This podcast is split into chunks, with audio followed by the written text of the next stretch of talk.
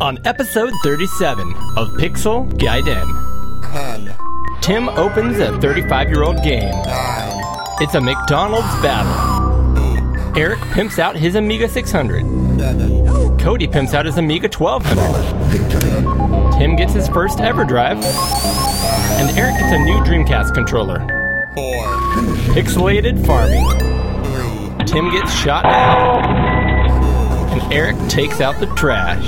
1. Another visitor. Stay a while. Stay forever. Welcome to Pixel Gaiden! Featuring Cody, Eric, and Tim Drew. Now, here are your hosts, Eric Nelson and Cody Hoffman. All right, ladies and germs, it's Cody Hoffman here, live and in person with Eric Nelson. who is also in the same physical space as I am. Yep. So to that, I say, awesome. Applause. It's nice to be back in the studio together. Yes, it is. Enjoying beers and retro video game talk. Uh, thank you for hanging out with us again. Your favorite uh, bi monthly, three plus hour video game related podcast. They just keep getting longer and longer again. We're going to have to divide them again. So then it'll be once a week, and then it's going to be two times a week, and they're going to keep expanding. We'll take a poll. Do you guys prefer two four hour episodes a week or a 10 minute episode every day of the month? Yeah. We'll cut it up however we need to do it. Um, thank you so much. Again, uh, Pixel Gaiden. We just two dudes that love to talk retro video games and all things retro inspired video game.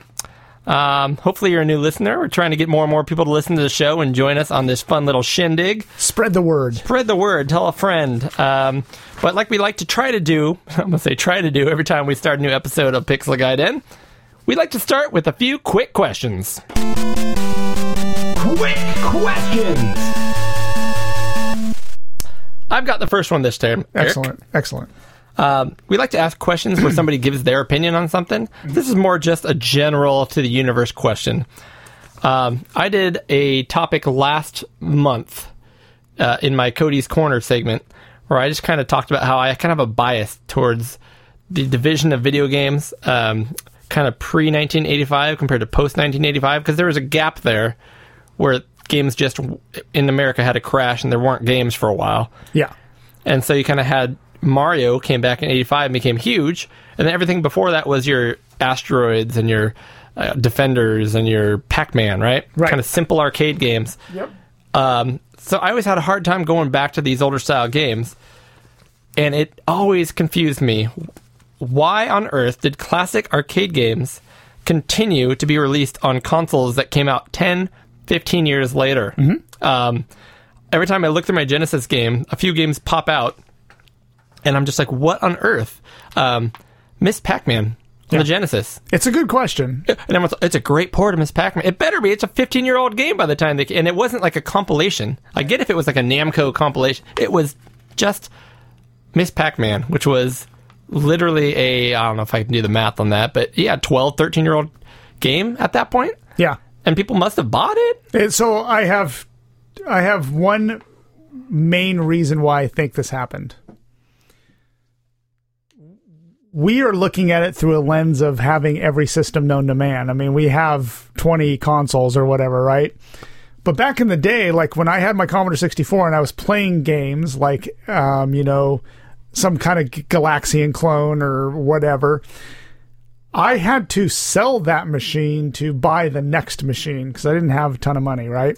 Okay. So when I went to g- upgrade to the next machine or whatever it was, I think what those companies are trying to do is say, hey, you know, let's tap into that. Like people who traded up, this is their, like back then, I think that was your only console. So if you got a Genesis and there, and that's all you have, and maybe you liked Miss Pac Man, then you're going to go get Miss Pac Man and put it on and, and, and buy it for that machine. I- I'm sure I'm missing something. I'm not a marketing executive. Okay. I just don't get why that would be a good business decision Mm-hmm. and why people would buy that. But I'm wrong. I am wrong. It's the game is out there. You can go buy Miss Pac-Man on Genesis right now for dirt cheap because there's a ton out there, which means a ton of people either bought it or else a ton- they made a ton. And Yeah, I mean, Twitter is flush with stories of people that said, "Oh man, I should have never given up my Sega Master System for a Genesis. I should have kept it." yeah, And then I got the Genesis, and then or the Nintendo and the Super Nintendo, and I think that's why you see ports happening because people, um, people that aren't like us, will only have one console at a time, don't be elitist. maybe two. well, I mean, we, and, and back then I didn't have the money either, so I was in that camp. Yeah. Nowadays we have everything, so you don't want to see this and that. But I I, think I, that- I think even back that's- then, I, as a kid, I never understood it. I had a when I got my Genesis and I saw Yeah. that stuff. I'm like, why would you buy? Is am I, am I missing something? Why would you buy that? yeah. Um, And I get it, but I mean, if you had a favorite game, like man, I wish I could play Centipede again, even though I have a Sega that's Genesis. another good example. Centipede got on a lot of new stuff too. Well, yeah, I mean, what was I? I was looking through something the other day. Was it? It might have been the Dreamcast, and I saw Centipede on there, and I'm like, yeah, what? I've got a Centipede on um, Wii, but it's a it's a completely revitalized version of it. But And most of the time, though, those will also have the classic mode. yeah, I think people miss those games and they're not like us. They just have a Wii. So they're like, hey, I remember that game. I'm going to get it because I loved Centipede back in the day. yeah, just without it being nowadays makes so much more sense. You have an anthology with like ten games. Mm. Yeah. I could see that. Sure. but one cartridge, Miss Pac Man, sixty bucks. yeah. on a 15 year old. It's, it's hard for me to Oh man, and there was understand. some, there was some consoles like the Atari 5200. I mean, that's all it was. it was all just ports of arcade games or now I was going to get bad to that versions of Atari point. 2600 games. I was going to get to that because Yeah. he had the Atari 2600, which came out in 77. yeah. And then the 5200 was like 81, 82. Yep. And they released all the 2600 games again, Yeah. but they were more arcade accurate. Yep. So at that point, okay, I got it. I get it to the point because people were like, I want to play it as good as the arcade. Yeah. Mm-hmm. Even though it's a five year old game, now it's as good as the arcade. But then why on earth did Atari, and I know there's a lot to this, we won't unpack it all, but Atari made the 7800, and you go through my 7800, half the games are Pac Man, Mrs. Pac Man, Asteroid, the And they same don't- flipping games, and and they they, don't- are literally 10 years from when the game was made, came out. And they don't look any better than the 5200 ones. They don't That's look what- any better, and they came out after the NES was already big and Mario was a thing. Like Yeah, there was a you thought huge this was jump. going to make you money? How now? Yeah, there was a huge jump between the 2600 and 5200. So I get that. You're getting this added fidelity of these games, right? So Yeah. you're like, oh man, because I remember, And it was I- only five years. They weren't terribly. but it was a huge jump. The 5200, man. I mean, I remember getting Pac Man and Missile Command, going, these look so much better than the Asteroids 2600. was a lot better. yeah. Then you 7800 looks the same. I mean, it looked the same. The same. Yep. and with those classic arcade games, there's only it can only get so good, right? Because I mean, they they are what they are. But the 5200, they looked just like the arcade games, so Yeah. you weren't going to get any better. You just kept making them. It's just Atari's way of, I think, cashing money. I mean, they're just like, Yeah. My point, it's just hard for me to understand how that was a, a thing people would get into, and Yeah. b how marketing people would have known people. I mean, I miss, I missed it somehow. I don't get it, Right. but I'm wrong. I know I'm wrong. Proof is in the market. The the cartridges out there. Well, in but- the last episode, we talked about the Evercade. I, I actually would like to get those cartridges that have the old Atari games, the Interplay, the. I don't know. I think it'd be fun to play them on there. yeah. Uh, you know, if they're not expensive, why not? Now, this question you have for me, I'm, I'm you're gonna need to explain this one. Yeah. So the question I have on here, and then I'll explain it a bit, is does VR with a retro theme interest you? And I saw this thing, and I, I I'm not into VR, so I don't remember the details, but it was like you went you were walking through an arcade, and you could walk up in VR and play Oh, okay. Yeah, yeah, yeah. different games. Now there was also another one where it was the '90s, and you're walking through this '90s bedroom. Yep. And you could grab like a console and play like a '90s game that is Yeah. on a console from them. But the whole time you're in the VR experience, you're Yes, you looking, are. you are in that room looking at a screen. That is correct. So you're playing that game emulated on a screen in a false 3D space, right? Exactly. So the arcade machine you walked up to in the 80s themed one looked like an arcade machine. So it had a joystick, it had buttons, it had a CRT. I mean, it it w- in VR, of course, Yeah. so it's not really, of course, but I mean, Now, listen, I'm not into VR at all right now, especially right now. I'm not into it one iota, so I don't know if it's good or bad. But it, does it interest you? Would you play retro games in within the VR realm? I am very interested in VR, and like I said, when they had that 199 sale for Christmas, I Yeah. was asking everybody, "Hey, if if by chance that's something you're willing to get, that's really what I want." Okay. Uh, but it went back up and just got out of the price point for what I'm willing to pay for it now. But Yeah. um, I really want to get into it. That concept seems like a fun one-off thing to do once, or in a perfect world, if like you had it and I had it, I would love to have a multiplayer experience where we both go into arcade together with the sights and the sounds and we have avatars or whatever. Yeah. And one of us walks up to a game and the other one of us is like hanging there watching, maybe put a quarter on it. And then you we swap back and forth and basically have that kind of arcade experience. and we could chat. yeah, we that could would be talk. fun. That would be a lot of fun. Yeah. I would love that. But by myself, I'd do it once and that'd probably be it. I think we're both kind of aligned on that. It would be neat to see those sit down, um, to see the sit down ones in VR. Like, see if you could get your avatar to go in there and Oh, sit yeah, like down. a Star Wars sit down yeah, arcade. sit- yeah. or yeah. Outrun or whatever. You know what I mean? And then uh, while the other person is trying to watch you, they have to shove their head in there and try and like to bend their back, and then they have to smell that vomit smell that's in every one of those. Yeah, if they That's could replicate that in VR, that would be something. awesome. Eric, Yeah. how can people get a hold of us Well, I'm. or learn a little bit more about the Pixel Guide M? I'm gonna call it a lifestyle, Eric. Well, the way that all the kids are doing it these days is this thing called the interweb. Oh, the interwebs. And the interwebs, uh, it's like a series of tubes where you type in a name and something comes up. And for us, yeah, kinda like that. exactly, Right, Tim? Tim? Exactly.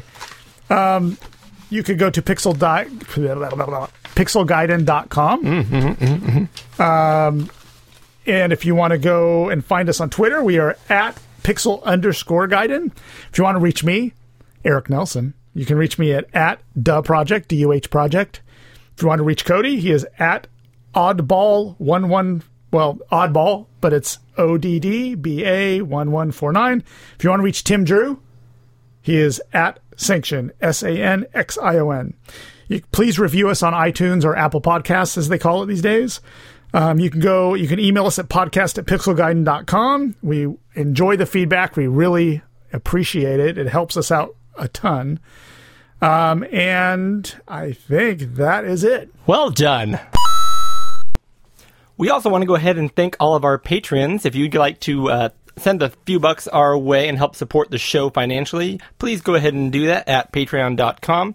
Uh, in order to thank our patrons, we like to go ahead and do something a little fun. We pull out our random adjective generator and we go ahead and announce their names in a fun and freaky way. This time, we're going to the movies. Coming this summer from Pixel Gaiden Studios. An adventure that will steal your heart and will never let go.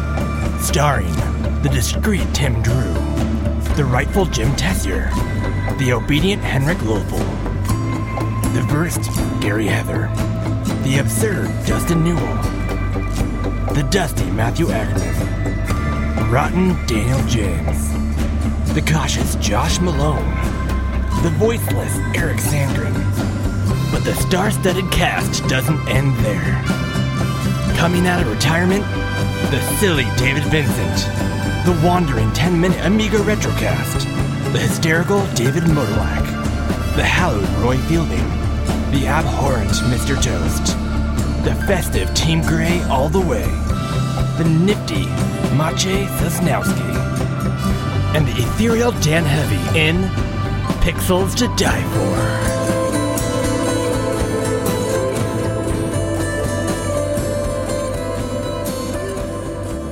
All right. Patrons are awesome. Yes. Eric is awesome.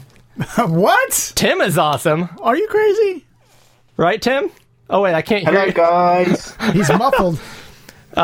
Tim has joined us magically through the uh, interwebs here, and uh, he didn't get the memo from the 1950s, but he's still afraid that the virus can be contracted through internet wires. you Therefore, mean he it, is, it can't be? therefore he's got a sweet surgical mask on. He's got a built-in pop filter. That's actually not a bad idea. No. It is funny you actually Actually, do sound a little muffled. I, it, it it does make a difference. But hey, Tim, how are things going over there? "Hey everyone, it's all good. Thank you very much. I will, I will, um, in the correct term, I will, I will doff the mask." Doff? Is that a term? Doff your Yeah. hat. Does that have a silent U in it that doesn't belong there? It's, it's, it's technically the terms are donning, which is putting on a mask, and doffing, which is taking off the mask. I learned something today, Eric. Yeah, Didn't you? I did. All right, knowledge up. All right, well, we are at that point in the show where Eric and I drink beer, and Tim, I, uh, what do you got today? Is it going to be coffee in a Starbucks cup that's not from Starbucks again? No, it's not. Hold on, I need Beer to- time. let me uh, let me hop up here. I can't. Uh, how do I unshare my screen? There it is. All right. So this is by Brewdog, and it's zombie cake. Whoa. That, so that is unique. yeah. Yep. Does it's it a- say what it's- type of drink that is? Yeah, it's a praline chocolate porter. Praline. Yep, and pretty it's cool. five percent volume at um, something like six o'clock in the morning. Hey, that's the way we do it. Um, COVID doesn't care what time it is. do, you, do you want me to do the quick read through on the bottle? Please do. So, zombie cake. Dark forces are at work in this. Oh God, I'm getting old. Obviously, obviously, good praline porter, toffee and chocolate And brains. United. Oh, g- uh, I know. I can't read the rest. It's just really bad. I'm, I'm glad that you offered to do that, though. You know, it's made for stunning radio. That's terrible. I can hardly read that. It's a, it's a very unappealing sounding uh, title for a beer, but praline porter sounds good. Yeah, zombie cake, praline porter. And pralines do look like little brains. so that's something. Eric and I are drinking whatever you've got in your hand there, Eric. So I picked this one out of the ones I bought because I bought a wide variety. This is um, a sixth anniversary beer from New Helvetia. It's Airship Squadron. It's a morning called Morning Launch. It is a biscotti coffee brown ale. He should be drinking this. We're both having breakfast in, in our beers for the morning. yeah. So let's uh, split this. Let's do that. You go ahead and take Okay. half of that, Cody. You go first. I will. We're splitting a, a big boy, the tall boy. Okay, I'm, I'm gonna I, I'm gonna crack this one open. I gotta do this by feel here. All right, I'm ready to go. Ooh, that made a good noise. Um, yeah, we got a great little battle coming up. I see Tim in the background on his monitors has both games, MC Kids and McDonald's Treasure Land, up and running just to uh, Do indeed. for visual flair. And uh, I think we're ready. So, cheers, gentlemen. Cheers. Cheers, guys. Boom. Happy pandemic 2020. I appreciate the sacrifice you're making, Tim, drinking Pandemic beer. 2020! Wow. sac- the sacrifice drinking a beer in the morning. That's uh I know that's hard, commendable. hard times there. How, That's how is actually Zombie really Brain? good. It's really good. Yeah. Really good. Is it? very um it's not quite as smooth as the millionaire um but um still still nice still More getting that praline-y. sort of like- yeah definitely getting that nutty taste from it very nice Say it, Eric. I It's it's a bit nutty. was waiting for it. it's a bit nutty It's a bit nutty. Oh, man. it's nuts man wow, this one's a little shock. I didn't expect it to be this. Much ta to take, as you like to put it. Yeah. Woof. It's a it's a meal. It is. This is a thick beer. This is it, this definitely tastes like like coffee and it says a biscotti coffee brown ale. That's that's quite a beer. Yeah, and it's almost got. It's actually you can get a a lot of hops in there too. Yeah. It's like burnt coffee and hops. It does taste a little like burnt coffee, doesn't it? I don't get the biscotti, but Yeah, I don't either. all right. well, here's this it's one. just It's a- burnt coffee Yeah, look at that, Tim. it's got a cool looking uh, can with a little airship on there, zeppelin, if nice zeppelin yeah I've had beers from this brewery, and this is what intrigued me is this is a sixth anniversary collector's six pack of tall boys, so all of them are different. So I just picked that one because it said breakfast on it. I did it in honor of you, Tim. you will. For Tim. cheers Cheers again. Oh, we're, we're doing more cheers. Cheers. cheers yeah Oh, another bomb. Oh, All right. All right. So, Let's go ahead and rate these bad boys so we can move on with the show here and talk some retro video games. How was that zombie uh, beverage of yours? Um, uh, out of uh, 20 zombies, Oh, what a Um, boring number. out, out of 47 zombies? What, yeah? 47, 47 zombies, I will go with uh, 38 and a half. Really?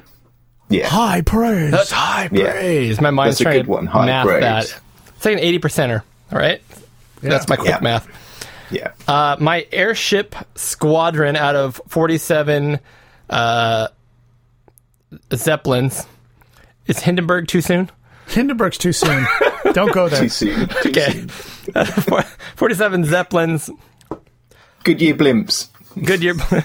hey, that's NASCAR territory. Um, I'll give it a 32.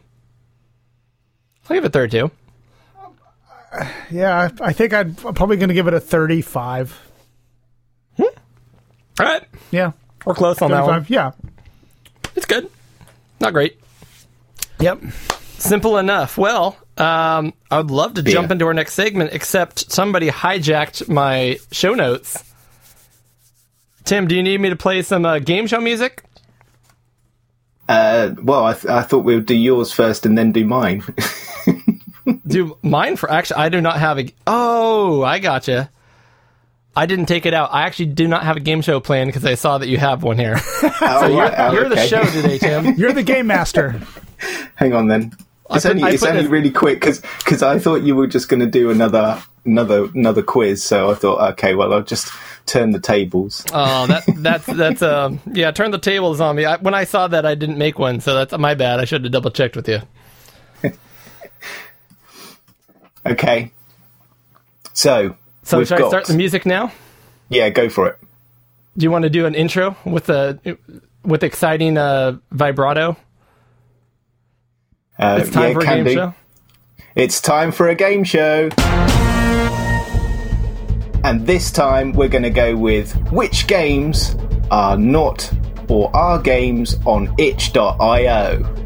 Oh, okay, real real games or fake games on itch.io. Yeah, real okay, games or fake games. Okay, I'm ready. so I'm trying to select Okay. the the fake. Yeah, so try try try and select the fake. All So right. the first what first section is I'm excited. I've never been on this end of it.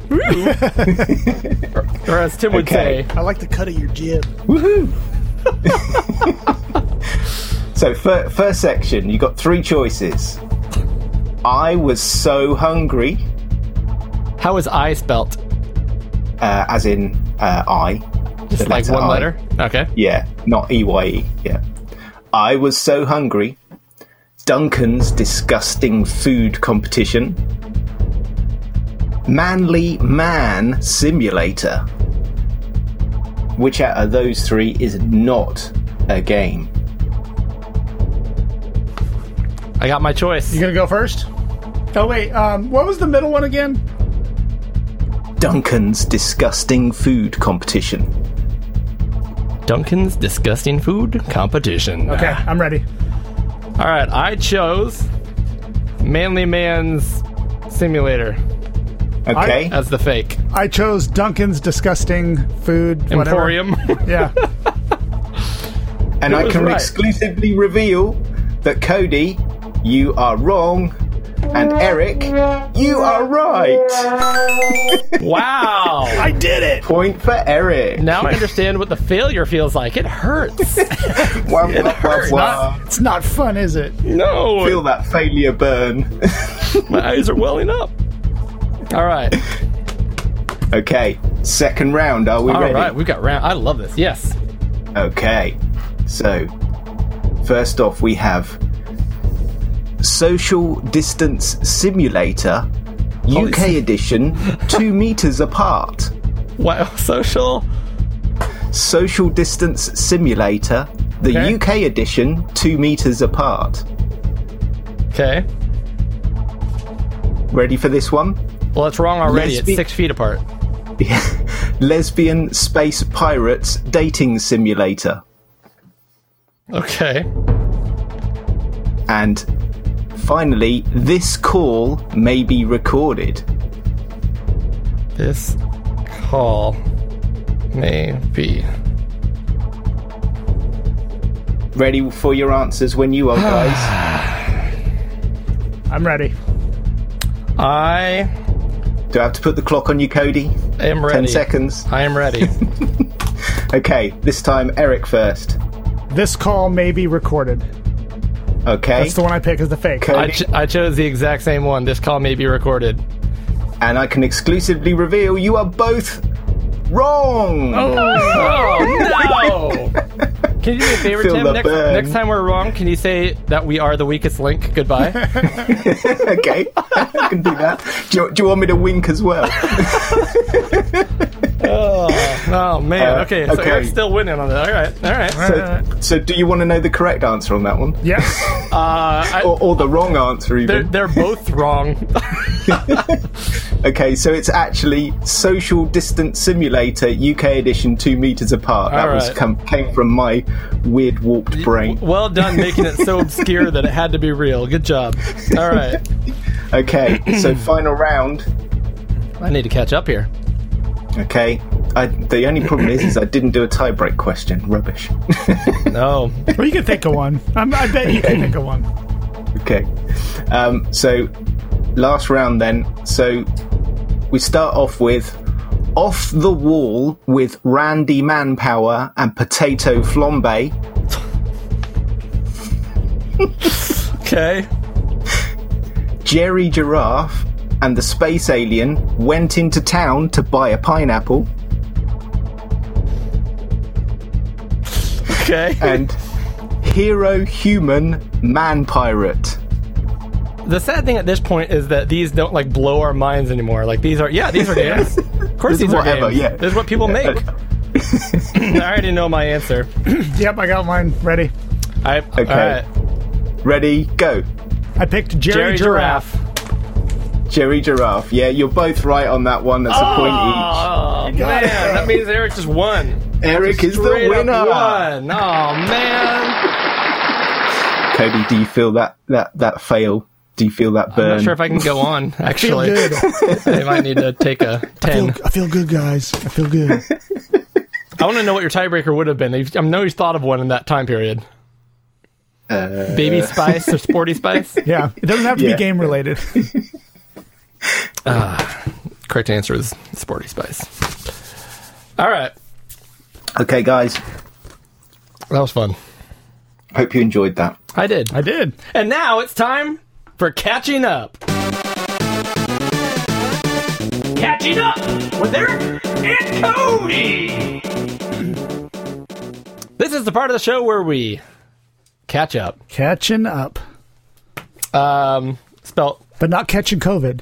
It's catching. I was going to say spelt with the K E T C H U P, not Yeah. cats up. Catch up.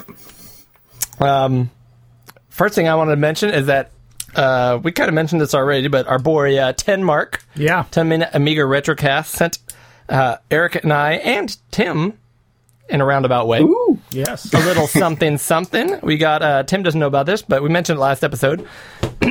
We've got um, uh, it's a couple of beers from Tucson, Arizona.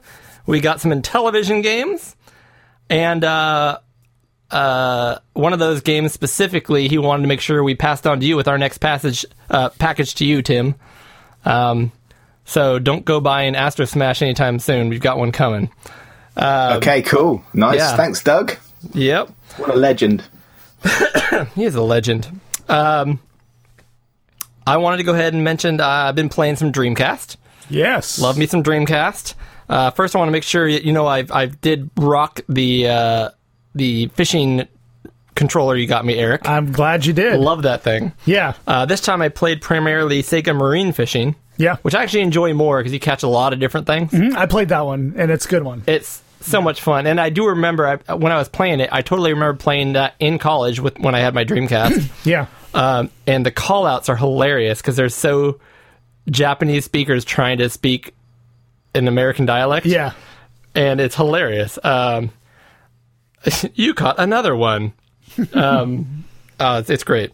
Um, you can catch uh, tuna, you can catch marlin, you can catch, and they're all just like magically commingling in this like 10 foot deep part of water next to a cove. Right. You know, marlin just chill next to tuna in 10 feet of water. Um, and the guy who helps you like lift up the fish is just this huge muscle bound guy who's so stoked for you. Uh, I love it. Arcade fishing. And that thing rumbles. I mean, that thing's got some It does. kick. Yes, it does. I still need to get one. I'm gonna go, I'm gonna find one here pretty soon. So that one that you ordered for yourself never came in. It never came in, so I'll get I'll, I'll find it. I'll get it again. You just get your money back, or how? Yeah, He refunded it. Yeah. man. get it. What was his excuse? He didn't really give one. You blame the COVID. I think it's. I think he was a store, and I think he sold it. Probably he had it in his Oh. inventory and stole it. A lot of those stores do that. yeah, that makes sense. Yeah. So, do you think he had it there just uh, listed to hook you in? No, I think he. Pun intended. Yeah. Oh, good one. Yeah. Off trombone. Um, uh, Um, I also played uh, Hydro Thunder. I played a ton of Hydro Thunder. Have you played Hydro Thunder? Oh yeah. Tim, have you played that on the Dreamcast? Like a boat, boat racing game. No, I don't think it's one I've got. Uh, Oh my gosh, it's so fun.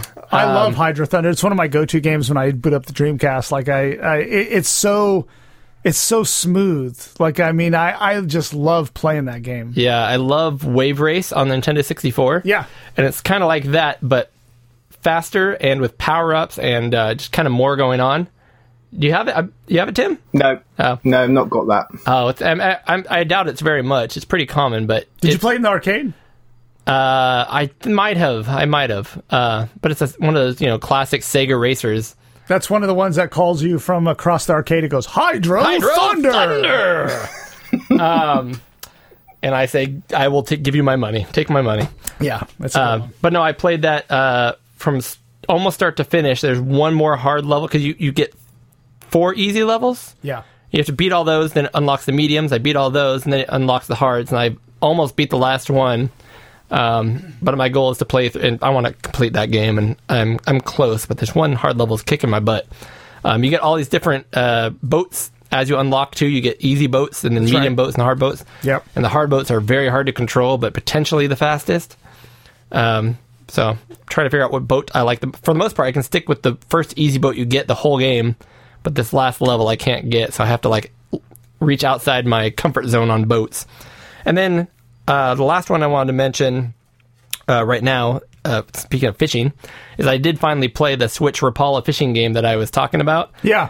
and uh, it's unique. It's different, but it's definitely uh, it's cool because you actually get to get in your boat and you have like tournaments and you go out to different parts of these real lakes, uh, including um, uh, uh, what do you call it? Was it Lake? Oh, I'm totally blanking on it right now. The goofy sounding one in in uh, the south. Um, where they have alligator gar, like these really big, crazy fish down there, like Lake Okeechobee, something like that. Nah, I sound like an Big idiot. I'm- Obi Wan Kenobi. something like that. Anyways, and uh, you can get all these different, and it's it's it's a brand tie-in, which we've been talking about, Yeah. McDonald's and uh, Six Good Games, um, but it's all uh, it's Rapala. I always say Rapala, but I guess it's Rapala. That's how they say it. All their lures. Um, so you're catching all these fish, and depending on which lure you pick, you can catch different types of fish, and you go to different areas of the lake where they hide, and you kind of learn it. And it, I'm having I'm having a blast. It's not as arcadey and as exciting as uh, Sega Marine Fishing, though Yeah. But- but it was fun. Cool. So my Pico 8 update, uh, there was a new game released called Pico Driller. Oh yeah, there and, was. And there's also Bubble Bobble and UFO Swamp Odyssey, which Uh-huh. you and I both played. I played all these. First of all, Okay, sure, and so have I. In fact, Pico Driller made me update my Pico 8 because I've tried to play it on my on my handheld Retroflag, yeah. and it was like, nope, this is the old version of Pico. You're gonna need to update. So, So I've run into this twice already since putting my Raspberry Pi keyboard together. Uh, yeah, Yeah, because people are updating their when they're developing, yep, they're updating their version of it. So as soon as the version changes, they have to change their version, and now the project they're working on yeah. naturally works in the new version. they want to use the new features of the new version, so they add the new because you can still write games that are older, and the older games will still work on the new Pico 8. But if you use any of the new features of Pico 8, it won't work. Yeah. So I had to go through all my devices and update my Pico 8, which took me like 10 minutes. I mean, it wasn't a big deal. I really don't. I mean, maybe I don't understand it right, but it would be really nice if just in Pico 8, instead of typing Splore, Yeah. Go to the Explorer. You could just type update. Or if there was a feature in Explorer, like uh on the menu, it said, "Hey, update Pico 8." Yeah, That and would that be too. that would be pretty cool. Check for updates. Yeah, But so just to go through these quickly, Pico Driller is a copy of Mister Driller, it's amazing. which i it is amazing. And I on inter- intermediate, I've almost beat it, but it is really hard on intermediate to to get through it. But I've I've gotten right to the end like of intermediate, and I've, I've almost beat it. feels identical. It's just as good as the PlayStation one, like Yeah. and, and the Dreamcast one that I grew up on. it's amazing. It's a, be- it's a beautiful game. And I, I play the Dreamcast one all the time. I love that version. That's my favorite version. Uh, Bubble Bobble is fun to play. I mean, I, I have no complaints. Also, really good. Surprising how accurate it is. Yep, yeah, I love it. Now, UFO Swamp Odyssey is kind of a interesting game. Um, it, it is a nice little game you can finish. I think I finished it in about half an hour. Yep. It is a little Metroid kind of Vania. Was would you? Ki- yeah, it is. Yeah, that's And we exactly don't- what it is. Yeah.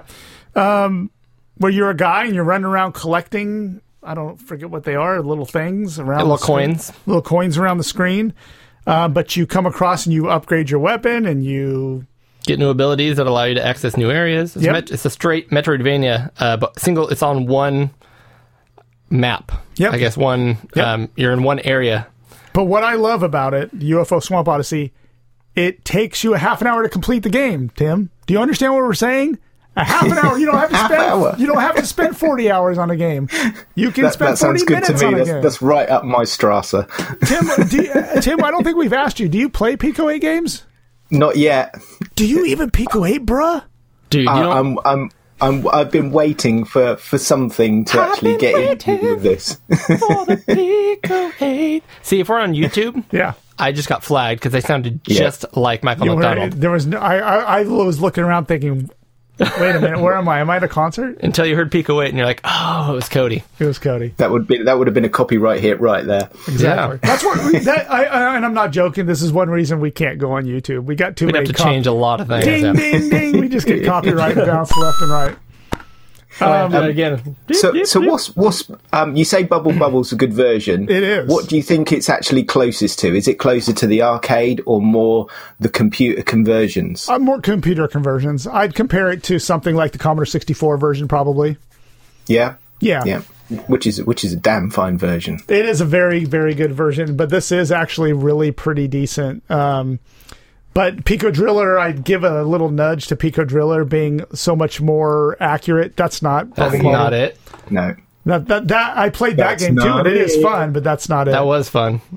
Um, but might Yeah, be. That, Bubble Bobble. I think that's. I'm it. really looking forward to playing some Pico Eight stuff. well, that's what's so cool about it. You can just flip around and not feel guilty because you can go in there, play through two or three games in a couple hours, and you didn't skip around. I mean, you skipped around, but you played the games.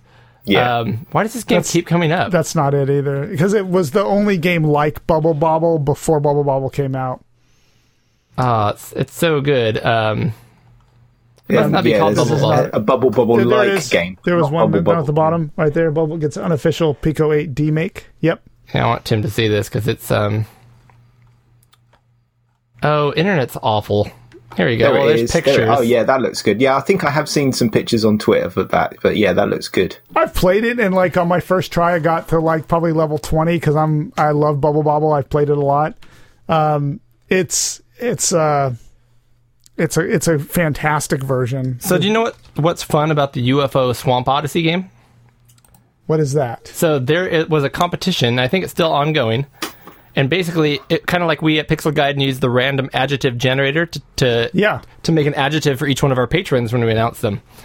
Um, Oh yeah. Look, look, Tim's showing us Bubble Bubble on the sixty four. That's the C sixty four version On tape, on tape. I can play the actual was game a- for Tim. which was the recipient of a Zap Gold Medal and a Commodore User Screen Star. So I'm just going to actually physically play the game here on the computer so that Tim can see it. 'cause- So this is uh, Hey Tim, so check this out. This is UFO Swamp Odyssey. I'm trying to remember where the where the shoot button is. That Um, looks really cool. It- yeah, it's good. Um, Just love this this graphic style on the Pico Eight. It's yeah, just and it's so kind of nice, forced isn't on it? things, which is a, in a Yeah. good way. Yeah, Um, Look- I mean, look at that parallax scroll- scrolling in the back, Tim. yeah, so good, isn't it? So what's Eat cool your about heart this? out, Shadow of the Beast. Yeah, so there was a a, a uh, tournament. In fact, you can see it right down here. It was called the RND Game Jam 2020, Mm-hmm. which is I think random game jam. So basically, uh, developers would go on there, hit a button, and it would select like three words, and they'd be randomly generated, and you make a game based on that randomly generated phrase. Oh wow. So he made his game based on UFO Swamp Odyssey, Swamp Odyssey. which actually turned out pretty well. Yeah, it looks awesome. But some people are making some games and some really weird, uh, really weird sounding stuff. Um, so, anyways, it, Banana Joe Coffee, yeah. yeah, just w- biz- yeah, exactly, just weird stuff, which still sounds less weird than the actual games that Tim found on Switch.io. But That's right. yeah, no, those are all great. ga- I mean, I've, I've, I've I will also adm- tell you that uh, that Mama's Baking, what was it, Mama's Hot Buns? Yeah. Game on the Pico 8, still by far my favorite game on the system. It's so good. I play it all the time. uh, I've, I've completed everything now. I've unlocked everything. So Oh, wow. I played it to completion, which on that game, it probably took me four hours. Okay. Four hours on a Pico 8 game. I've been playing one called Combo Pool a lot, and I really like it. It's y- you basically bounce these balls around. Not they're not pool balls, but they're yeah. th- And you you basically shoot them. You you change balls into different colors. Your goal is to s- is to combine those balls to different colors, and you, there's like a chain reaction. Oh, that looks good. Um, And I beat this the very first time I played it. I beat it, and I was like, "Oh, well, okay, that's kind of easy." Every game You I played can't do after it that, now. I I've, I I, I Can't get failed. near it. so I got lucky my first time, I guess. But um, it's challenging, but it is a blast. That bar on the top, that it, it moves. If you don't, you got to keep matching balls. If you don't, that bar fills up, and then you will lose, and it gets very hectic. So like Warning. so you know you always start out with that kind of black and gray ball you have to knock other balls though into the actual competing colors I Okay. so you have to match see those two reds went together and now that blinking one if you can hit that one it disappears and you clear that level uh, it's a fan, this is a I love this game I don't know why Hmm. I haven't tried that one yet. I'm, I'm I gonna play do it that. a lot Pico 8's cool. Make sure you have a way to play it. yeah Tim do you it. got to get into Pico 8 I mean it's I am. I am. I'm wait- waiting on something to get into Pico 8. I've been waiting. I, I, I- yeah I think I see it over here Tim Yeah, it's behind you. I see it In fact, when it came in, uh, it was one of those awesome things. I've never experienced it until now, where Amazon straight took the box and put the sticker on the box and shipped it. Yeah. I've never it when had they that do happen before. I don't like that because the boxes get damaged a lot. So the box looked okay, but I heard something rattling in there. So I did open it up, Tim, and uh, the things that are rattling in there were supposed to rattle. There, it's not broken chunks, so Okay. we're, we're good. Excellent. Tim, you had a nice little haul, apparently.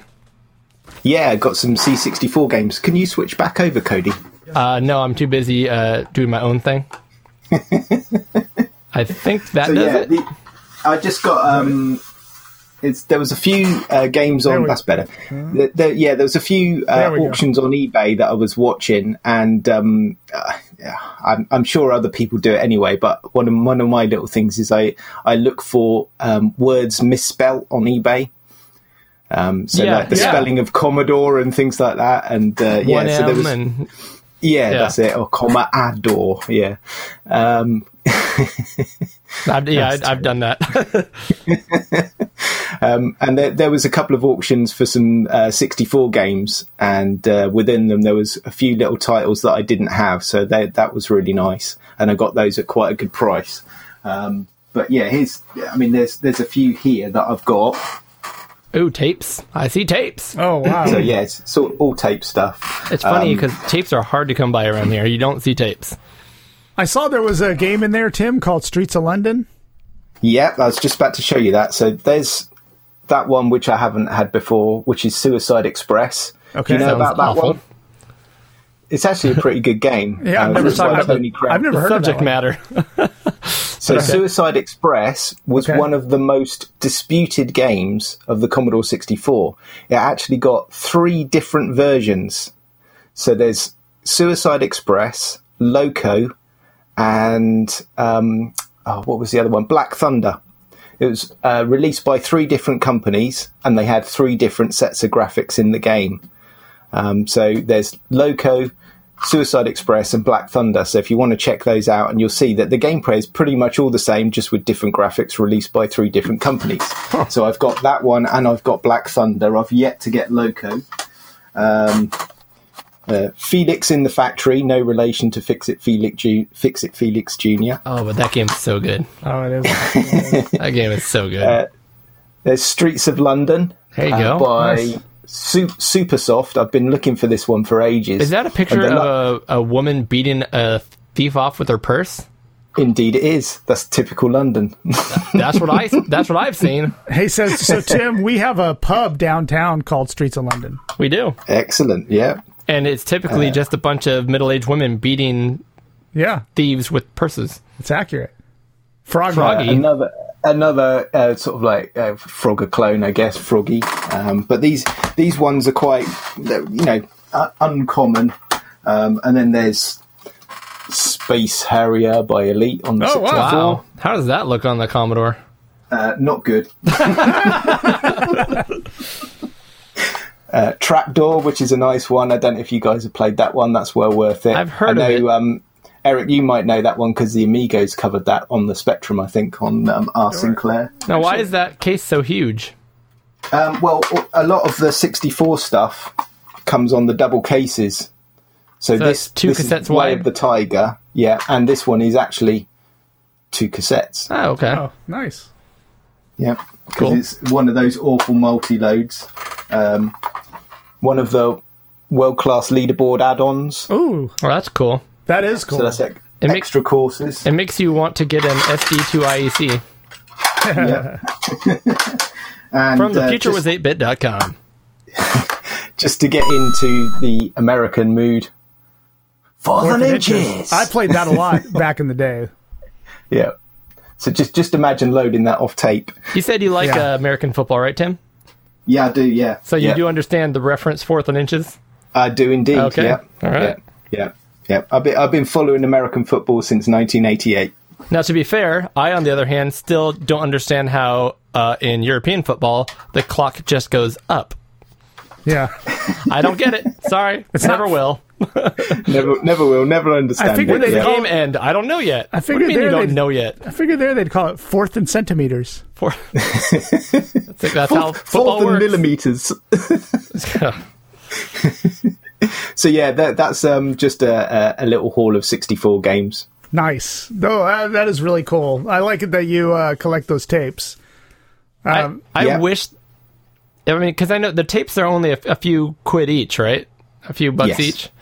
Yeah. If there was de- something like- depends depends on what it is. I mean, like that one there, that Streets of London. Yeah, I was really lucky to get that one because if that was to sell separately in a proper listing, that one would probably go for about thirty to forty pounds. Wow. See, but that is what I think is cool about what they have over there is, I mean, I I don't collect Commodore 64 games physically because they take up a lot of room over here, first of all. yeah. Uh, and then you have to get out the disk drive because it's all disk based. And then the boxes are huge um, and they're expensive. But I would, if it was cassettes, I would probably just buy for a buck or two. I'd buy cassettes and just line them up. And I mean, they, Yeah. they don't take up a lot of room. They have cool artwork. Um, I don't need to load from the tape to want to collect them. Back in the day, though, the tapes weren't that popular here. I mean, they No. were they were around, but they weren't that popular, and there certainly weren't like the budget scene here. Um, so I, I, I that's one thing that really drew me into learning about kind of the European and UK experience was that it was so tape heavy. I found it very interesting. I, I love the packaging. I and I had I had games on tape. I mean, when I had my Vic twenty, I bought a bunch of games on tape because they were inexpensive. But by the time the Commodore 64 came out, I mean everyone was buying 1541, so most of the games were on floppy here. That's it. Yeah, Yeah. exactly. Yeah, Yep. yeah, yeah. And I, I, I, in my section that I've done this month, I cover a little bit about that sort sort of stuff as well. So, Yeah. Um, but yeah, I mean, uh, uh, you know, again, the the the uh, podcast listeners can't see this, but pretty much all of the stuff that's behind me here, Yeah. that's pretty much all Commodore 64 stuff. Yeah, that's amazing. Commodore 64 tapes, and that's that's just the the tip of the iceberg. but anyway, yes, All right, through the magic uh, again of editing, I magically ran downstairs and got a beer, and here we are, Eric, with two fresh new beers. Yep. Um, I went ahead and got myself a new keg. And so uh, Eric and I are poured a fresh frosty glass of Alaskan Amber. And Tim, uh, looks like you are done with your beer. Yeah, I'm finished with mine, so I'm back on the coffee, guys. Back on the So coffee. So cheers. cheers again. Cheers. Boom. It's a beautiful color. It's a Bobby Dazzler. This is a real Bobby Dazzler. It's a bit nutty. Dazzler. Those are only two British things I can, Can you- really can- say in what- a can- British accent. What, uh, can you say something about the governor? Freshen your drink, governor. All Is right. that pretty good? A On a- Bobby Dazzler, governor. On a scale of one to thirty uh, street urchins, what did how good did Eric sound there? Oh man, Eric, Eric's got it nailed. perfect! I like it. I'm proud of you, Thank Eric. you. I appreciate that. Tim Tim's got a goodie, as he likes to call it, to open Yes. up. There we Look go. at look, that. in an Amazon Prime fresh box ready to go. All right. Not all just right. a company called Prime. Apparently, there's this uh, company called Amazon. Okay, A so little here we I company. don't know if they've made it to the U.S. here. Speaking of U.S., I'm sorry to stop everything right now. Uh, this is really important to me, Tim. How on earth do you still have an AOL email address, and why is America online in England? And wh- why? What? All the questions. I have so many AOL questions. has- AOL has always been in England. Um, from let's see, uh, that account that I've got, I've had since 1995. Yeah. Um, yep. So we we've had AOL probably since 90, 94, maybe maybe a little bit earlier than that. Um, that's my second AOL account. My first AOL account was a business account just before that one, but um, that one went with a previous company. I feel that like that's worked when for. AOL like stopped over here. it's interesting. It's not All right. called. It's not called the colonies online. no. Uh, but yeah, I mean, it's it's not really going as a as a as a proper service anymore. It's just literally a website, and they And just email. mostly do advertising and rubbish off of it. But Hmm. it's just a, an email log on point for me. But I've had that address so long, I just keep using it. I've got a million other a, a- email addresses, but that that's the one I just kind of use for my personal stuff. I wish I could one up you right now and tell you about my CompuServe email address. Yeah. But all right, Tim, what did uh, what did the Prime Fairy bring you? Are we ready? I'm ready. Big Let's take a reveal. look. Ba, ba, ba, ba, ba, bum, bum, PC bum, engine, PC core, engine. graphics, graphics, graphics. Ooh, I like that. Mini. Mini. You got the core uh, core graphics. That's shipping now. Yep. To him, it is. actually Not to us. available over here now. So yeah, I was quite surprised. I got um, an email. I think it was on Friday from um, Amazon, obviously, um, to say, "Oh, it's here. It's ready to go. You're gonna. It's gonna get shipped." So it was shipped on the Friday and got to me on the Saturday, and it's been sat in its lovely little Prime package, waiting for me to unbox it on the video or on the podcast right now. So Awesome. There we go. It looks lovely, as they say. I want to see uh, physically Shall how I it's just do a different. quick read through of some of the games? sure, give us some. Hi- they're all highlights. Give us some highlights. They're though. all highlights. So we got the Kung Fu. I don't think Ooh, I've played the that. kung fu. the Kung Fu. Yeah, so I think these are some of the Japanese games. Gallagher eighty eight, Fantasy Zone, which Mm-hmm. of course we've covered, which is cool. Dragon Spirit, um, Dungeon Explorer, Newtopia. Yay, go Newtopia. Newtopia. Um, Ease one and two. Uh, Super Darius, Superstar Soldier, which is absolutely brilliant. Um, Love me some Utopia shmups. 2's on there as well. Excellent, good, good. Oh, Gradius. nice. Um, Bomberman 94, uh, Oh. Snatcher. That's a good one. Um, oh, Bomber. Uh, what's this one? Bomberman Snatcher is- Panic. Snatcher Bomberman on there. is- Panic Bomber. Have we? Have you played that one? Bon- Bomberman Panic Bomber before? No, I've never heard of it. I want to say I That's- loaded that's it up, on but I don't remember it. Snatcher is a big then- one because that that's one that goes for it's a CD based game and it goes for a lot of money Yeah. and um, it's supposed to be amazing Hmm. visual novel type of a game. Yeah. Um, and there's some uh, Turbo Graphics 16, so Power Golf, Motor Raider, Dungeon Explorer, Blazing Lasers, Splatterhouse, Space Harrier, um, Ease again. So obviously that must be the uh, the English language version. Uh, Parasol Stars, Air Zonk, uh, New Adventure Island, Bomberman 93, and Lords of Thunder. Thunder. Lords Thunder. of Thunder. I love that game. That is so cool. Uh, rock hard, but absolutely brilliant. So there we go. So should we- we, open it up and, have And we a might quick- have pilfered a little of the music from that game for our intro, but we won't go there. Another reason we're not going to be on YouTube. Exactly. Yeah, let's see what it looks like. I want to see. Uh, I want to see how many this thing is. So this this one comes with the turbo pad, so obviously I can now play uh, Fantasy Zone properly. Yeah, the uh, is it what's the white one called? What do they call that? S- The the white version? The white what? The PC Engine. Yeah, Yeah. So there's there's the core graphics. in Okay. Its actual. So it's it's mini The mini. mini mini mini. but the white we've one, got- the white one didn't come with the turbo buttons. The the No, mini, no, the white just- mini did just not come with the turbo standard. buttons. That's right. Yeah, that's right. Yeah. So there is the proper PC Engine, Yes. and then It looks identical except white. Yeah, and look at the size the comparison. size comparison. They're There's- almost the there's same literally- size. There's not a lot in it, is there? It's probably only about sort of like ten percent. If crazy. even that's crazy. Yeah, Yeah, that's- yeah. it's That really is cool. almost like a just a reissued modern version, which is amazing. I mean, if you think about, I, I it just blows my mind. It- It's blown my mind up. yeah. I've, I I always because I don't have a core graphics yet or a PC engine, Mm-hmm. so I've always thought about getting one of those. Yeah, So at this point, I'm thinking, do I want to get just the real one and just put my EverDrive in it because that's more or less the same thing, it is the same thing. That's what I have. or do I want to buy the mini version of that and then uh, be limited in games unless I hack it and do that stuff? But they do have cool menu systems and save states and things built in. They do. So there's and then some CD games which I can't play without. I recommend Exactly. getting both. Yeah, I mean, I I I I'd go with Eric on that as well. But if you're going to go for one or the other, I think probably the mini is the best because it's going to play the CD games as well. Yeah, That's true. That's a Uh, Because good point. The, if you want to play CD games on the real thing, you've either got to have like the CD unit, or you've got to have a Turbo Duo or the the Super SD system, which is this one by Terra Onion. oh, you got that? I didn't know you got that. Oh Yeah, yeah, yeah, yeah, yeah. That's um, that's two hundred and fifty yeah. That's expensive. pounds just Yeah, but you just got on the- its own. You got the mini now, so you can just ship that to me. You don't need it. Yeah, right. that would be a no. That would not be a Bobby Dazzler. Okay, That is cool. that's my unboxing. we're moving on from that, I suppose. So, uh, just quick update. Uh, I did play Farm Simulator 2019, which I was so excited for. Yeah, Not as uh, exciting as I was hoping. farming isn't exciting.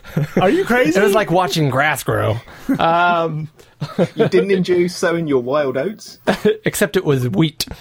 Uh, yeah, it actually ended up being an over-the-shoulder, like 3D, uh, wa- uh, everyday life chore simulator. yeah, I- a walking simulator. it looked I, I felt like if I was able to take enough time to to start a farm and fail forward Yeah. and then start a new farm and get a little further and fail forward and get there it'd probably take 10 20 hours to finally figure out everything you're supposed to do and I just that you know I don't have that kind of time It's like the Shenmue of farming. I, I've never played the Shinmu so I'm not sure but sure I'll go with that I've not played that either. Is it? I I thought it was meant to be really good. Shenmue. Shenmue. Well, pe- some people love it. I was like, I'm just walking around. I think it was ground baking back in the day because it was such a large world and you can interact with everything That's right. but nowadays you can do that in a lot of games and so now it's just like oh you can do a whole bunch of nothing Yeah, yeah. Cool. Anyways, Farming Simulator, it did seem cool. I loved how they had tons of branded stuff, Yeah. and you weren't just located on your farm. You could literally like get in your Ford 150 F one fifty and drive to the store to buy seed, and then drive and go buy a combine, and then drive back to your house and like hire people to like work the farm, but tell them what to, it it it was really in depth and. um you actually had to like put the grain in your grain elevator, then put your tractor back it up with a, a cart in the back to fill the grain in- elevator into that, then take it to the market to sell it, and um, I- I guess fun digital tedium. but it was worth a shot. I'm glad I didn't pay for it, and uh, but um, I could see my if I had you know if I was younger, I'd probably get really into it Yeah. to be honest. But It's one of those um, games where you need a lot of time to waste, isn't it? Absolutely. Uh, my Amstrad. Uh, first of all, uh, I don't know if I am going to talk about it later or not. Let me jump jump ship a little bit here. Uh, Tim, I'm going to move my computer so you can see. Uh, the Amstrad is up on the wall there now. I don't know if you can see it in that picture or not. There ish. Yep. Yeah, I got it. Yep. So, and you'll see, and now uh, I also have the small 48K ZX Spectrum on the wall Yeah. next to the next to the next, Next pun to the intended. Next, next, next. And I got my Pi up there. I got my Atari 400 on, up there now. I love Uh, that Atari keyboard on that one on the 400. That's nice. So I've got my Amstrad. I still haven't been able to work anything on it yet. And uh, Not yet. uh, Tim's sending me uh, a couple of adapters, which are part, apparently are unobtainium. They're very hard to get a hold of. Yeah. And the people that make them aren't aren't making them right now. Uh, so Tim's going to help me out and sell those to me so I can make this thing work. And three inch they will discs. Be on their way today. So two things I did. First of all, I ordered an M4, which is uh, the really cool all-in-one SD card slash Wi-Fi slash Tim probably knows more about it solution. Okay. I haven't heard of it. Yep, which works for the Amstrad, so I can play all the stuff on it and and do it. Okay. And then the other cool, the other weird thing about the Amstrad, oh, where did I put that? I have to go find it. Uh, is the Amstrad has 5 volt DC power input, which is a female receptacle, so that you have to p- supply that for the computer. And Tim discussed this on, on two episodes ago. And then it's got this weird little pigtail with like six inches of wire. Uh, that is, even though it's a male connector, you plug it, I guess it goes into the Amstrad monitor if you have one Yes, correct. and that monitor supplies 12 volt DC to the Amstrad to run the disk drive. So I went out and bought a project box, a plastic project box, and inside of here is a Meanwell 2 voltage uh, transformer that gives me 5 volt DC and 12 volt DC. And I built my own. So you can, I got my box here. I drilled a whole bunch of holes in the top for so air can get out. I got my power in the back. I just happen to have this like switch laying around. I got a little Show that to Tim up there. Yeah, it looks really good. Yeah. uh, It's got a green LED on the front, which just It looks is very connected. professional. I mean, you did a good job on that. Well, thank you. Looks, looks awesome. So It's the- a real Bobby Dazzler. I would say Bobby so. Dazzler. Um, jeez, Let's order one for the governor. good gracious. Ugh. so the green light is kind of cool because it connects to the five volt power supply, Yeah. but five volts is too much for an LED, so I had to put a 470 ohm resistor in line with it, which I learned you put on the cathode rather than the anode. Anyways, I got it working. And then I cut up some wires so that I have a short female connector that connects to the 12 volt and then a longer 5 volt. So once these are both together, they're both about the same length. Okay. Yep. And it's also, I'm going to double check it before I ever plug it in, which I haven't done yet because I don't have a way to connect it to a monitor. But Yet. one of these is center positive, the other one is neg- a center negative. And so I want to double check that before I plug it in because if I do it wrong, it goes boom. yeah. And I let the black smoke out. And I don't want to do that. Right. So, um, but yeah, there it is. I've got my power supply. So Very cool. I'm very looks excited. very good. Nice work, Cody. Excellent Why, thank you. stuff. It's very. I'm impressed how it looks because if I'd have done that, it'd just it it might work, but it would be all like duct tape and electrical tape and. It Well, would- I got lucky on this box because I made sure it was m- more than big enough, but it literally snugs in there. Yeah. Like I put, uh, I- I put put some double sided tape on the transformer to keep it in place, but really it would have stayed there by friction. Like it was that tight, in a good way. A good guess. Yeah. Well, it scared me a little bit at first, but. Uh, Eric, Yep. You're so up. for my, I, did, I gave my Amiga 600 some serious love. I bought a SD card adapter for it so that it didn't need the CF card anymore for the hard drive. And the main reason I did that was to buy the Furia 600 accelerator, which I've been extremely uh, impressed with. That thing makes that Amiga 600 fly. I mean, it, in in my my uh, benchmark testing, it, it's faster than my Amiga 1200 with an 030 accelerator in it. wow. So I mean that thing is super snappy. Um, and then I also got an SD card with a WHD compilation already, eh, WHD load compilation already installed on it. So I just grabbed that card, I plugged it in. I mean, everything on my 600 is working perfectly right now, and it's it's flying. That's awesome. So I heard that thing is finicky, but it, it has not been for you. not for not so far and i've i've played it a ton. I've used it a ton. I think they've kind of worked out all those wrinkles because I did hear the Furious 600 had some overheating problems and some glitches.